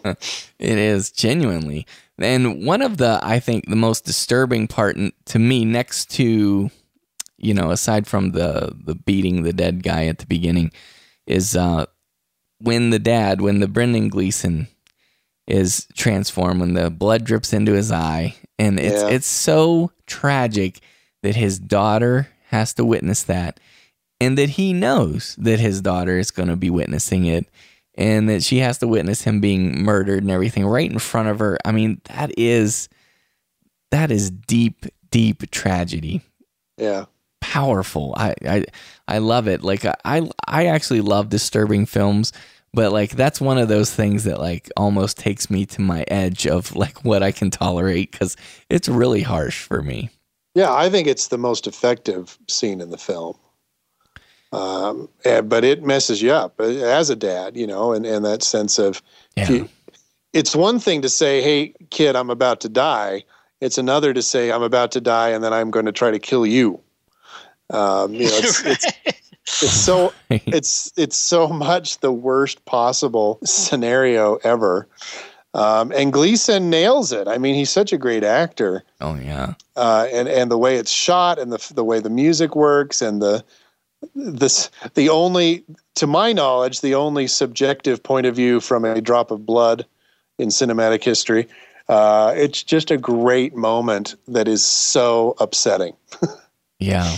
Yeah, and it's the one of the worst things about it is how stupid it is. You know, like Oh yeah. it's it's so senseless and unnecessary and because he was throwing his tantrum, you know, that it happened and it just dri- happened to drip in his eye and that's just very unfortunate. Well, yeah, it was his idea to go. He was the only one who believed there was salvation, and then to find out he was right, ish, uh, and he's not going to live to see it. Yeah. Yeah, yeah. Yeah, it, to say it sucks is an understatement. it's terrible.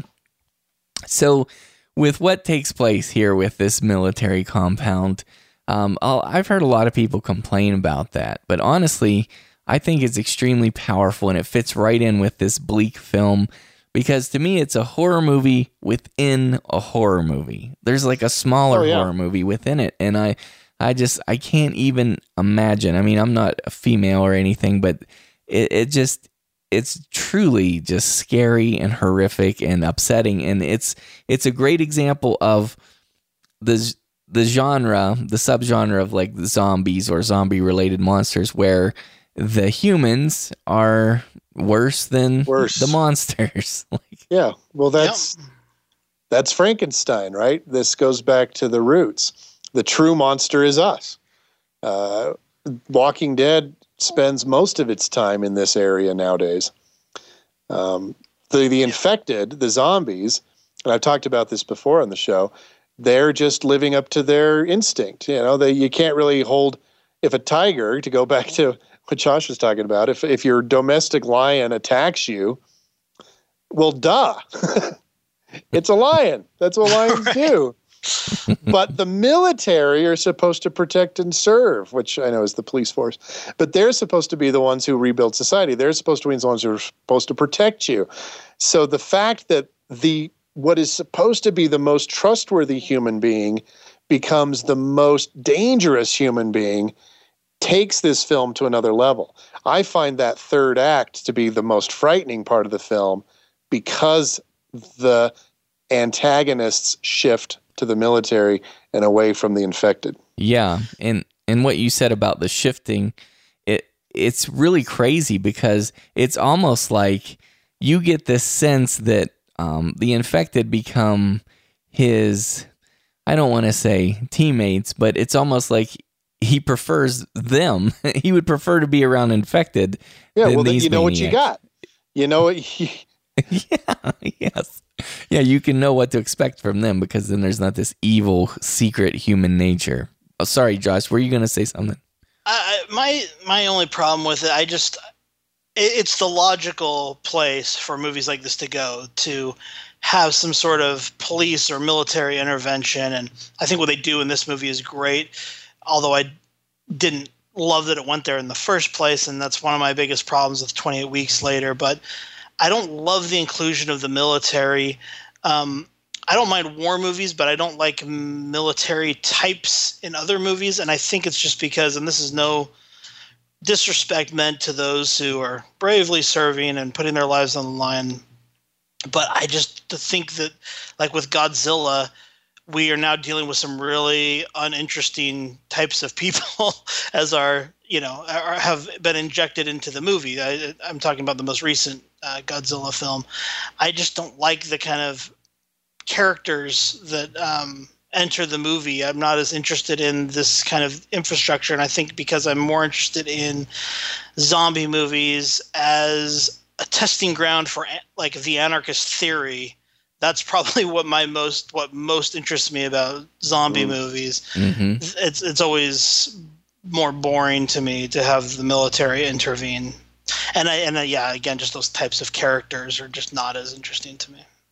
Yeah, I can see that, uh, but the chilling line to me is when Eccleston says, "I promised them women." Yeah, yeah. It's very and it upsetting. is, and it is just Josh is saying it's an easy target, right? Mm-hmm. Um, But it is, but they're so serious, and it's and it's played so realist that you're like, oh crap. um, and and that really is where the fear turns on because uh, Jay knows this. The horror movie, the one horror movie subgenre I won't watch is home invasion narratives because mm-hmm. uh, I I that is my greatest fear in real life is that someone will break into my home and assault my family and I won't be able to help or prevent it. Right. And so to me, that's why this suddenly becomes elevated to that level, which is Jim is helpless, he's powerless, and he knows these two uh, women that he cares for and loves are going to get violated. That's so frightening because it's that sense of powerlessness. Yeah. Which which I think also supports why he would go so commando. I mean, right. it's just what you would do. He's going to go for broke. Yeah. He's got nothing to lose. That's right. Uh, and it and it does give you that classic Rambo catharsis. Yeah. Of of now we get to root for the zombies for a, a minute. Yeah, and, and they these military guys deserve it. Let's be honest. But right, uh, although I feel bad they when he stabs the the cook I mean, that kid didn't know what he was doing to begin with. yeah, that's true. It's, it's kind of sad. He just he just fell in with the wrong crowd. um, but to speak to Josh, what you said, Josh, I I am with you on that, and I think that, and obviously, I think we all know this. The reason that happens is they've got this this mass of an organization, this giant military organization, and it is. It's really painted in broad strokes. They're not really developed very well. And I think that is problematic in a lot of films. But like for example, um, yeah. the Hurt Locker in in like things like American Sniper, when you actually get to know actual characters and people as individuals, then it is it is wonderful to watch. But yeah, I'm, I agree with what you said there. I also just want a nice mix of characters, and I think the military element or police element kind of overpowers the authority. Um, even with like Rick in The Walking Dead, like he, of course he's going to be the leader. He's the sheriff, you know, and you get uh, like um, what's what's an example I was just thinking of. I, I just think like like with Lost, for instance. I don't like having this hero of Jack that just can solve every problem. I like when I'm in this kind of you know Lord of the Flies zombie movie post-apocalyptic kind of narrative, I like to see what each of the individuals is going to bring to the table and offer in terms of um, their own life skills and their own life experience to the dire situation that we're in. I, I would have thought Lost was a lot more interesting to see each of these guys use their own background to help solve the problem instead of Jack always being the one who's going to solve the problem. And so it, it, doesn't it doesn't become a problem in this movie. And so I'm kind of yeah, I don't know, it's maybe not on, on point right now, but I just do see that as a problem when you have these big military um, presences in these types of films that like even with World War Z, I mean, it makes more sense and it's maybe it's more realistic, but you're dealing with characters who are the people who should be assigned to deal with this instead of people having to figure out how they're going to deal with it, um, you know, with their limited knowledge and like like with um, Tom Hanks' character in Saving Private Ryan, he's a school teacher. Like he shouldn't be the guy in charge, but the fact that he's put in that situation makes his character and the situation a lot more interesting. Mm. Yeah. Yes. Yes, good points. So, as we wrap up this particular review, then, do you guys have any final things to say before we go into ratings? Uh, no, I have some things uh, more on the the pair of the film, but I'll save those for the second film. Okay. All right. Well, Josh, kick it off then. Tell us your final thoughts and ratings on 28 Days Later. I do really like this movie. I don't like it as much as you. It took me completely off guard when I saw it the first time. And I'm thankful it exists because it led to a lot of other movies existing that I absolutely love. I think Danny Boyle is one of our great living filmmakers. Hello. You know, I don't love all of his movies, but I but I do think he's just super super talented, and I think the energy that he brings to a movie like this is undeniable. And you look at a movie like Slumdog Millionaire, 127 hours, um, movies that when you hear the plot, you would automatically assume they would be just these quick paced, intense experiences, but they are so well done, and he just handles material like this so well. And I would love to see him do just a full on horror movie like this again. You know, he's him and Alex Garland are more in the sci-fi world, if anything else. Um, although I, I would say that Trainspotting certainly has some horrific elements, and uh, and Sunshine Goes Horror by the third the. Sunshine Goes horror. The Beach, I think, is you know has some definite definite horror elements to it, um, and I'm a huge fan of our Alex Garland um, as well. He's just one of my favorite guys working in Hollywood right now. Is Ex Machina, his new movie that he did his directorial debut, but all of these Oh. movies that he wrote for um, Danny Boyle. Uh, these guys are just so strong, and I would love to see them do something else. I think the look of the film, while interesting and different, um, does detract a little bit, and uh, I think it could be a little more overtly plotted um, for my taste. But I, you know, but I do think it's well done, and. Um, and I and I and I like it quite a bit. I give it an eight point five, and I think it's uh, a must own for zombie fans. Others could probably rent it, but I think it's uh, if you're a zombie infected, especially zombie fan, if you are interested in fast zombies, this is a must own. Yes, sir. Totally agree. Okay, and what about you, Doctor Walking Dead?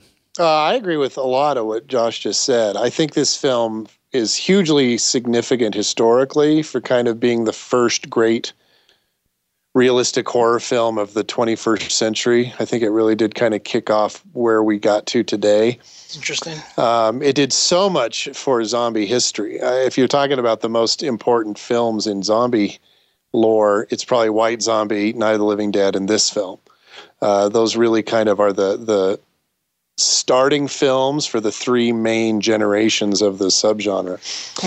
Um, so I love it. I think it's I think it's terrifying. I think it's well acted. I think it's uh, it's revolutionary, but it's not perfect. And I do agree with with um, Josh. I think the the filming, uh, the the like film quality is good. I like it. It works for me.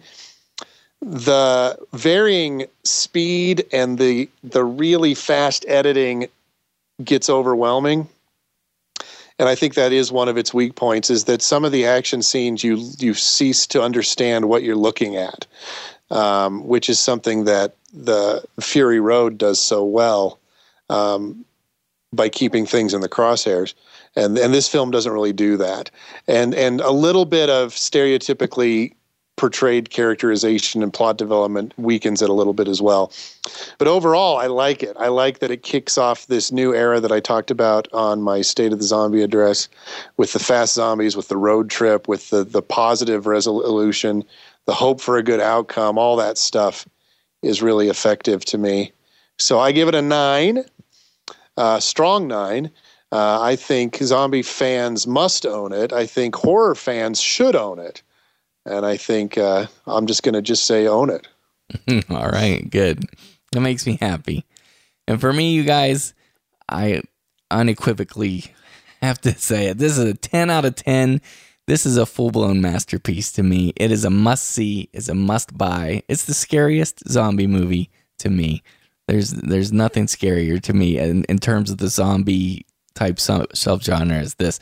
I love this film. I could literally, I'm not even kidding, I could watch this every day, once a day. The only reason I don't is because it's too upsetting, it's too gross, and it's too scary to like subject myself to it every day. but that's but, high praise. Yeah, absolutely. But this is phenomenal. I absolutely love it. Well, I don't think I could watch any movie every day. I Josh found out recently. I um I watched the Jurassic Park franchise pretty often, don't I, Josh? More than one would suspect. Yeah, oh, that's hilarious. All right, and at this point in episode 58 of Horror Movie Podcast, we'll move into our feature review of 28 Weeks Later. Welcome to London. 1. Although District 1 is completely safe, outside the security zone, London remains a wasteland. There are a large number of bodies still left to be cleared from the original outbreak of infection. You're nearly home. How old are you, Andy? 12. I think that makes you the youngest person in the entire country. Welcome back. And We miss you, luck in your new lives. Oh, ah. I missed you so much. This is what it's all about, gentlemen. Family starting again. Did you like it? It's amazing. Are you going to tell us what happened to Mum? All right. 28 Weeks Later was released in 2007. Uh, so, five years after 28 Days Later. It is an official sequel building on the events of the, the first film. Plus, it was produced by Danny Boyle and Alex Garland, who wrote and directed the first film. So, we do get that sense of continuity and that, that kind of tie in. As the title reveals, this film uh, follows the events of the outbreaking rage virus in London and England. But now we're 28 weeks later instead of 28 days later. Mm-hmm. Although the film does have an opening vignette, uh, which takes place in that initial four week period. So the, the opening scene, which I think is quite well done, wow. is, is action that takes place concurrent with the action of 28 days later.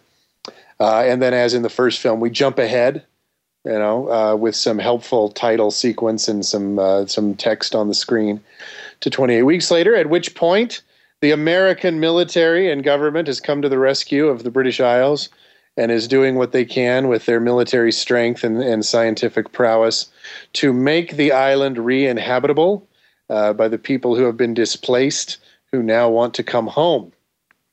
Uh, as with the first film, there is a central focus on family. Uh, this one, although this one is more literal than symbolic, uh, at least initially, the film is about Don, played by Robert Carlyle, who I really like. Uh, he's a great actor. Yes. Yes. Uh, a survivor who makes it through the 28 weeks uh, and and and is seeking his reuniting with his children. Uh, Tammy, who's played by Imogen Poots, who's gone on to have quite a successful career, and young Andy McIntosh Mulligatawny, who I don't know much about. Uh, and they are reunited in, in the kind of zone one, although they don't call it that, of London. And then, of course, everything falls apart and uh, things go south really fast. And the infection re outbreaks, which is not a word, uh, but it should be a word. the re outbreak, uh, which results in the military taking their standard Hollywood course of action, which is just destroy everything And so the last half of the film basically becomes a race for their lives as the young children seek the safety of France. Oh yeah. that's uh, in a nutshell. That's the film. So it replicates some of the uh, the urge to survive, the desperation, the the quick quick pacing, the the editing, the film quality, and this kind of hope for salvation. Although this film ends on a much more pessimistic note than does the original. yes, and just a reminder to everybody out there, we are going to be going into full blown spoilers for 28 weeks later. What do you have to say, Wolfman? What do you think of this? I agree that Robert Carlyle is incredible as he, he usually is in his um well all of his work, but definitely in his Danny Boyle collaborations. Um, I haven't seen this movie in a long time until I revisited it for this show. Uh, I did remember that this was an early standout role for Jeremy Renner, but I hadn't remembered Hmm. uh, Idris Elba at all. Yeah.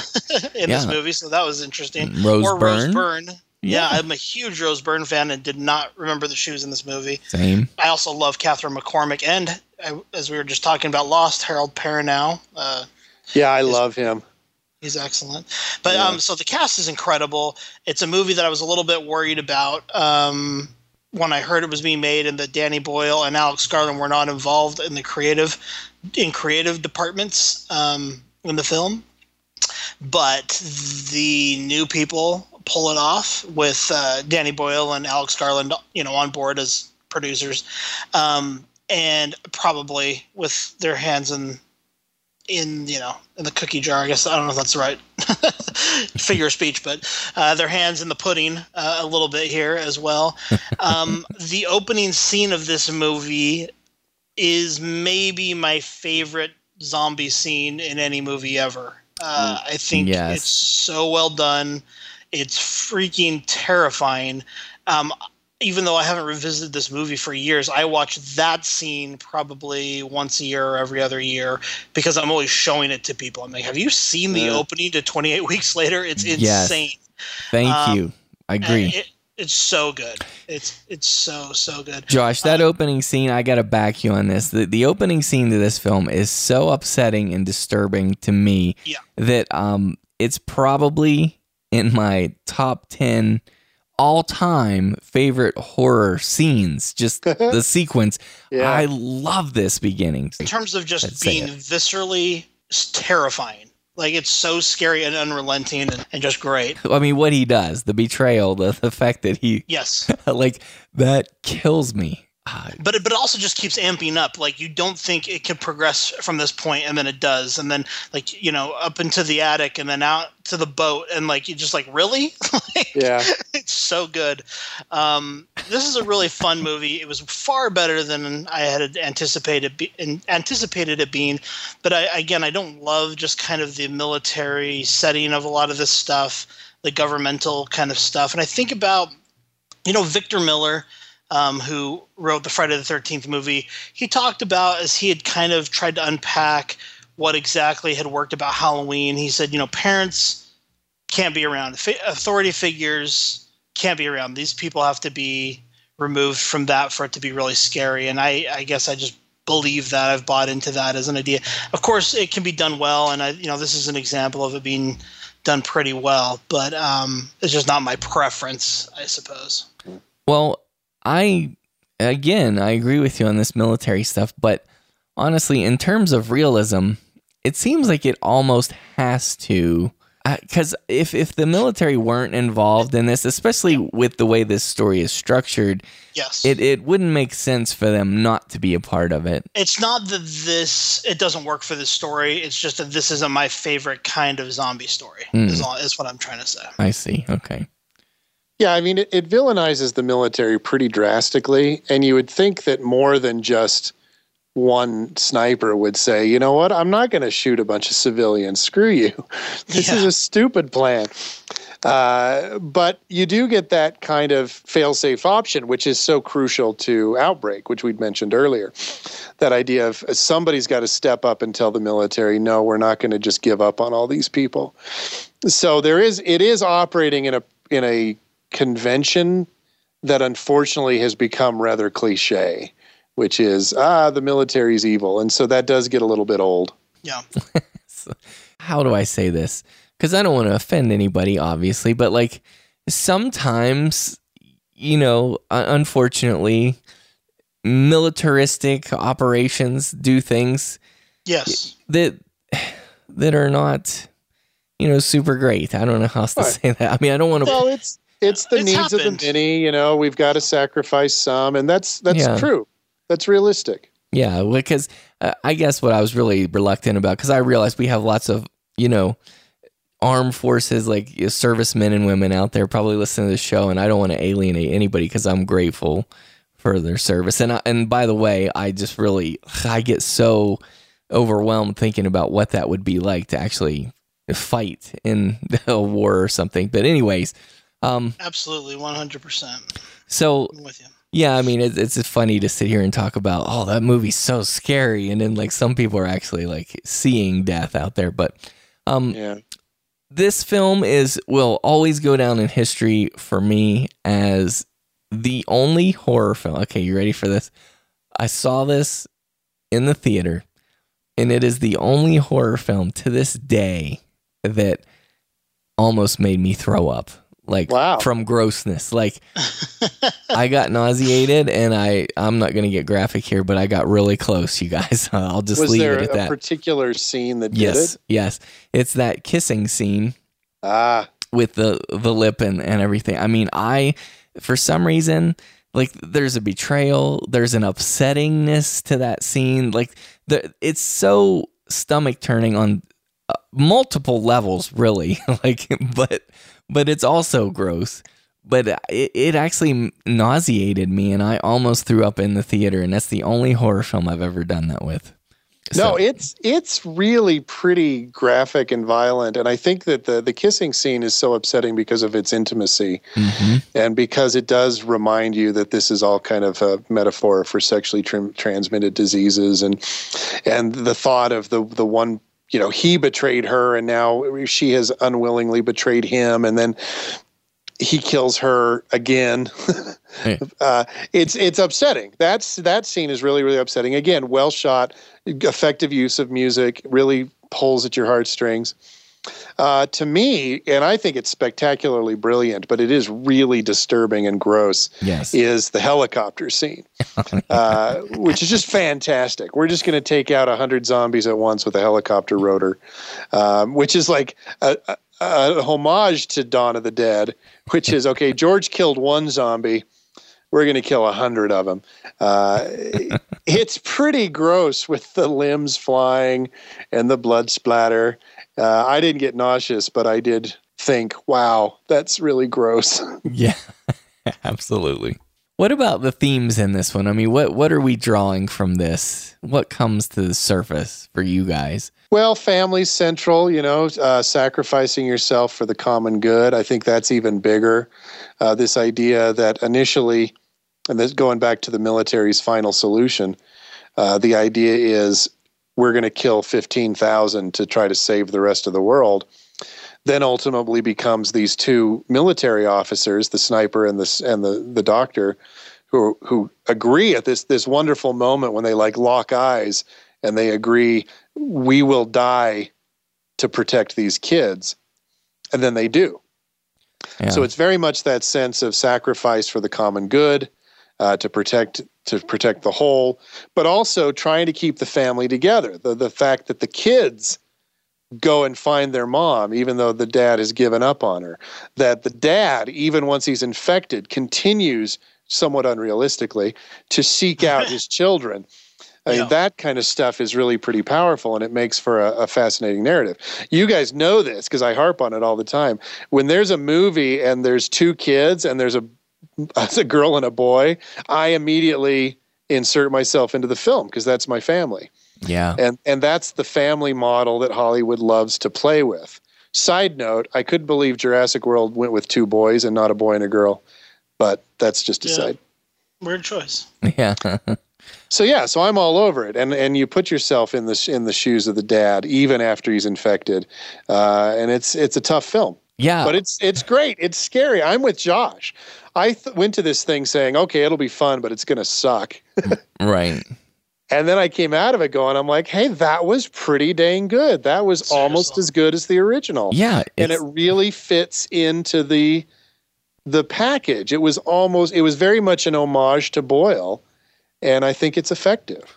I agree. I agree hundred percent. I think it's a worthy sequel. I think it holds its weight. I mean, I think it's a good follow up. Kind of like it reminds me. You know, this is just a little two film package here thus far. It reminds me of the way like The Descent and The Descent Part Two work work together really well. I think this works together in the same way. Um, speaking of the sequels, I mean, so there for years now, there's been There's- talk. There's been talk. There's been talk about uh, 28 uh, months later, and then maybe even 28 years Which later. would be fascinating. yeah, yeah, and I I hope that happens. Now, what I Well, have, they, they tease it at the end of this movie too. It's not Mm-hmm. just um, they give you the crossover scene. At Yeah. The end, Twenty-eight weeks later. Well, they clearly had it. It was ready to go, and now it's not. so yeah, well, they and and I'm sure everybody knows this, right? Because this is this is Wikipedia stuff, but it was also um, common knowledge. Like they they said, um, who was it that said this? That said that basically they said, "I'll tell you honestly what happened." There's a group of people who own the rights and they're no longer talking to each other. So it was held up Uh-huh. for a long time because of that. But now, in the most recent announcement here, this is as of January 2015, Garland said, quote, We've just started talking about it seriously, referring to the next installment. We've got an idea. Danny and um, Andrew Macdonald, the producer, and I have been quite serious about our conversations about it. So it is a possibility. It's complicated. There's a whole bunch of reasons why it's complicated, which are boring, so I won't go into, but there's a possibility. And he also added that it's more likely to be 28 months than 28 years. 28 years gives you one more place to go, hinting that Yeah. there might be a fourth film. yeah, And there's a um, there's a Great. poster out there. I don't know if it's a fan poster, but I've seen a poster for 28 months online. It, it could very well just be a fan generated poster, but it looks cool. no, I mean we we had to wait a long time for Max to come back, and he came back. That's right. So Madder than ever. Madder than ever. Yeah. Well, even even like um, it's it was surprising to me, but like this film was a pretty hardcore horror film, pretty gross. Yeah. Um, New York Times film critic A.O. Scott, who I think is a little bit snooty sometimes, so I have to be honest. He he wrote the 28, 28 weeks later is brutal and almost exhaustingly terrifying. As any respectable zombie movie should be. It's also bracingly smart, both in its ideas and in its techniques. Huh. I would agree. So yeah, this film needs to. I think we, we need more of this. I think. No, this film is undersung. hmm Uh, I don't think enough people have given it a shot. I don't. I think it's one of the better zombie films out there. Um, and because after the kiss, there's really not a lot of chance to take a breath. Right. It's pretty much flat out. And then it's like we're shooting people, we're blowing people up, we're gassing people. Uh, it's just like variation on on death. Uh, and then you get the the group, right, which is standard zombie fare, group of survivors.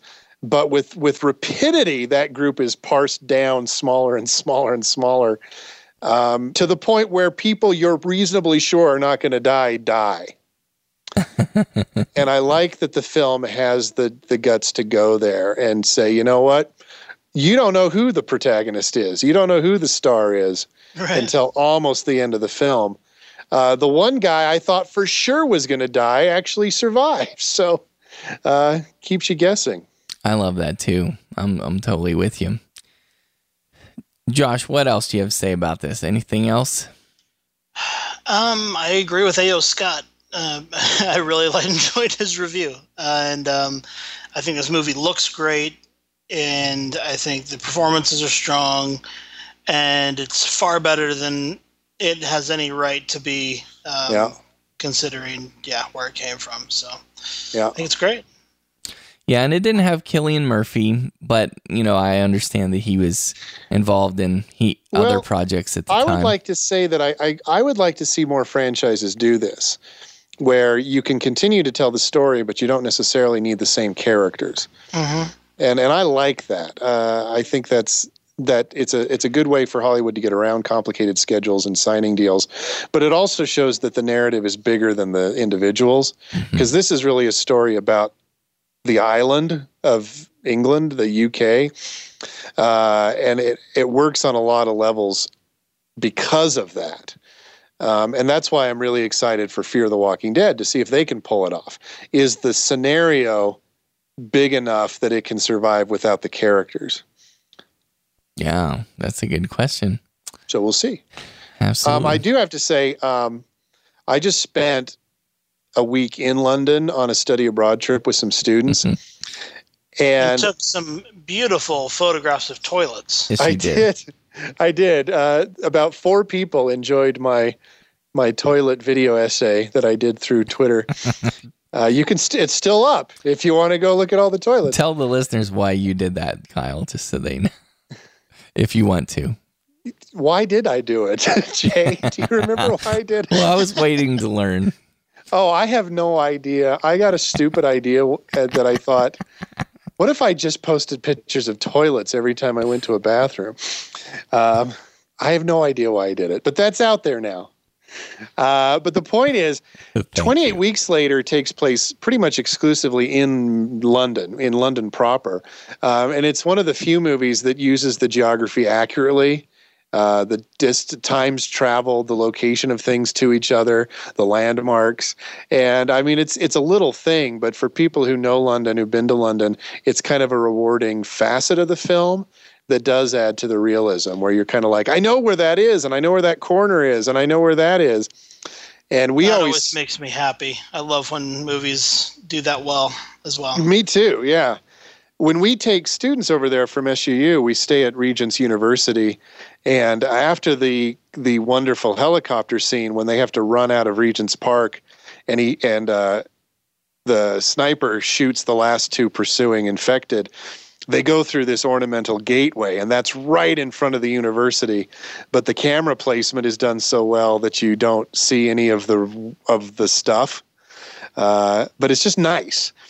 And I tweeted about this today. Um, both of these films are so wonderful because they turn London into the uncanny figure, uh, where it's just like, that is wrong. The city shouldn't look like that. It shouldn't be like that. And again, they didn't do it with CGI. They just filmed at five in the morning. They, they shut down roads. Uh, On a they, Sunday. They, yeah, on a Sunday. And then they made it so it made London look abandoned. But it's London. It's actually London. And that's what's so great about it. That's fantastic. Another thing I love that they did for this film was the um they did a lot of neat promotional stuff on it, like the biohazard warning. Um, do you remember hearing about this? I had forgotten all about it, but I guess um, 28 days before the release of this film in the United Kingdom, they had this huge biohazard warning sign that they projected Oh, aga- yeah. against the White Cliffs of Dover. Yeah. and I think that's kind of cool that they did that. Um, yeah, because they had the biological hazard symbol, and then they said um, that Britain was contaminated. Keep out. And, That's and, awesome. And then they did some viral advertising as well. The removable chalk powder graffiti. Wikipedia says here it was sprayed in locations around London and Birmingham, featuring the web address ragevirus.com. Now, this is what's funny to me, you guys. That web address, Was it though, funny that it was viral marketing?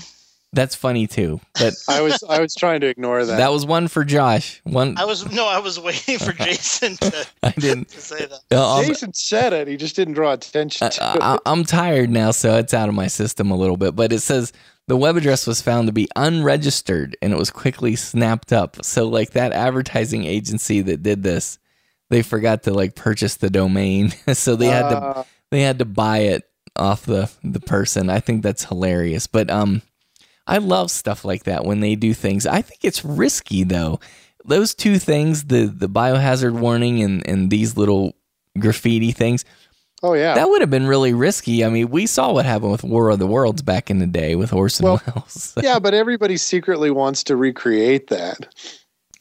I mean, the I think the best example of that in our era is the the Blair Witch Project stuff, Mm-hmm. where they actually put up missing posters on college campuses and and all that that stuff that's really cool, but could backfire when people take it literal. Oh yeah, yeah. Because um, wow, something is formulating in my mind. I remember something. There's some kind of story that we saw recently where they were trying to perpetrate that this one character was evil. Oh, oh, oh! I know what it was. It was um, Sorority Row, the new Oh. sorority horror movie. Like somebody was faking, and then it ended up resulting in a death. I think that's a great premise when that happens. Anyways, okay. When it's not real. right, right. Of course. Thank you. Just to clarify for the listeners.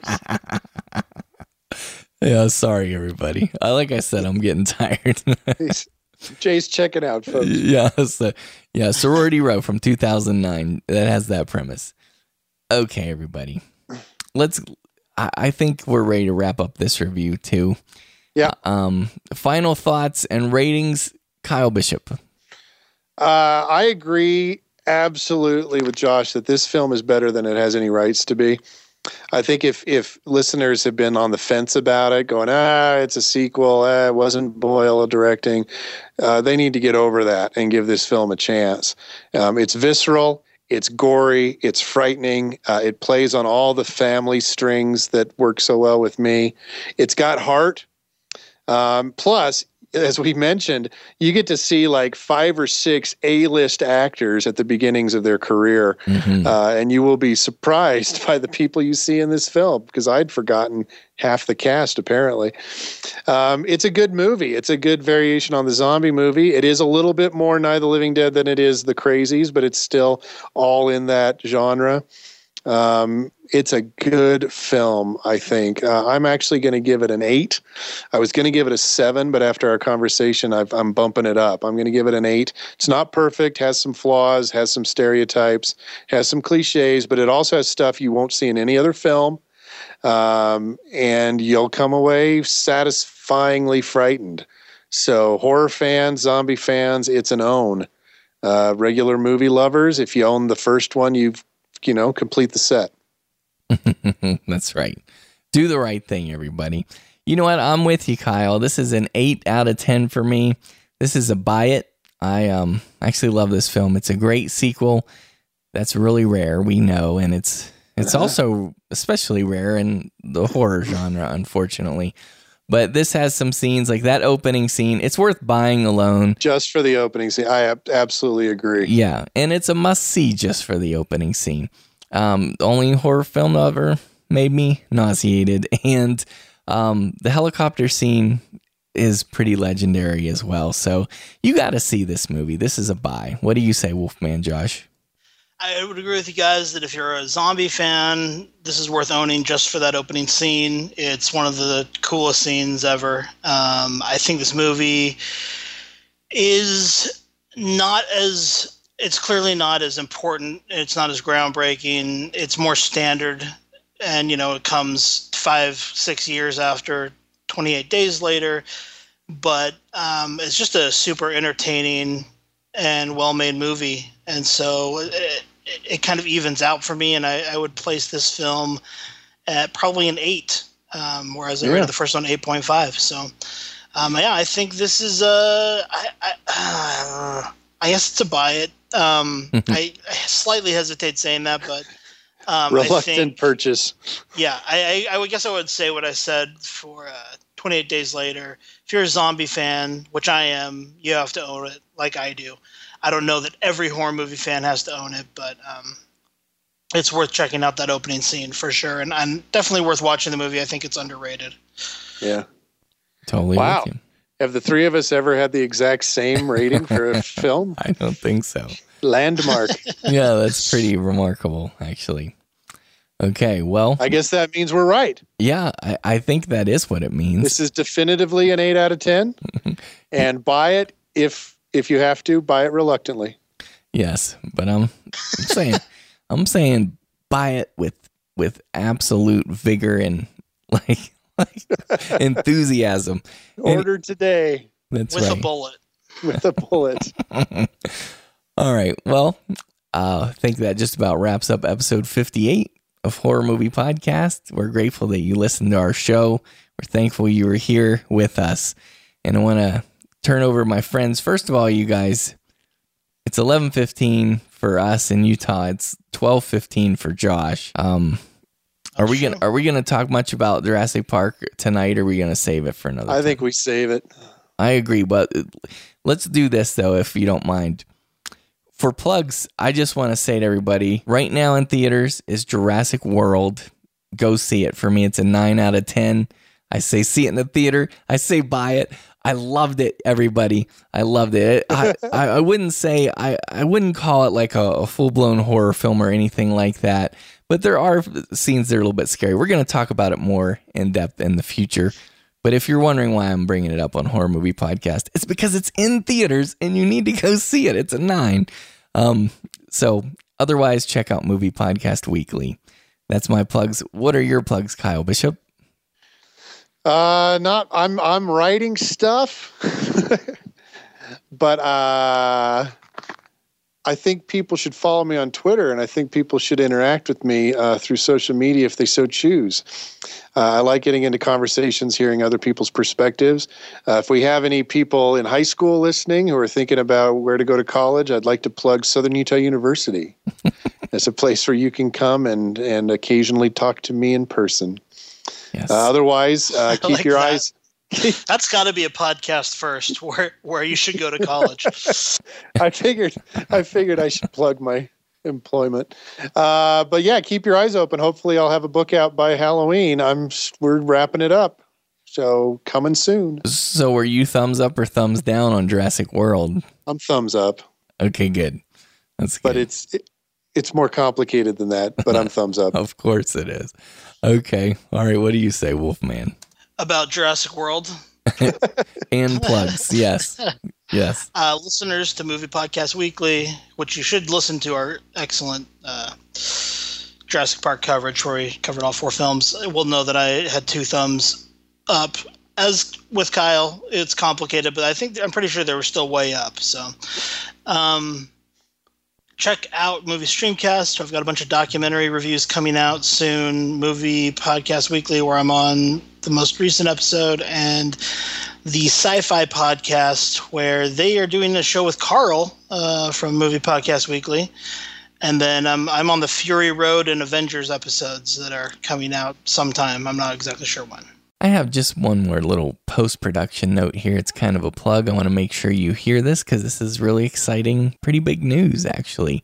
There's a podcast called the Film Vault Podcast, which is found at thefilmvaultpod.com. I'll have it linked in the show notes. And the Film Vault Podcast recently named Josh Legary, our own Wolfman Josh, as one of the top five up and coming filmmakers. I believe the name of the episode is Top Five Up and Coming Directors. That was in their June 12th, 2015 episode. So I wanted to give a shout out and thank Eric Yvonne, who's a horror movie podcast listener. He's dead serious about horror movies, everybody. Thanks, Eric, for bringing that to our attention. And I also want to say congratulations to the Wolfman, Josh Legary. So I want to make sure everybody checks that out. If you get a chance, it's the Film Vault Podcast. We'll have it linked in the show notes. Please give it a listen. Okay, what else here? We'd love to, for you to get involved in the horror movie podcast community. We love your comments. Leave a message on the comment boards there for episode 58. And you can also email us at horrormoviepodcast at gmail.com. I know we haven't done a lot of listener feedback lately, but um, that's coming up very soon.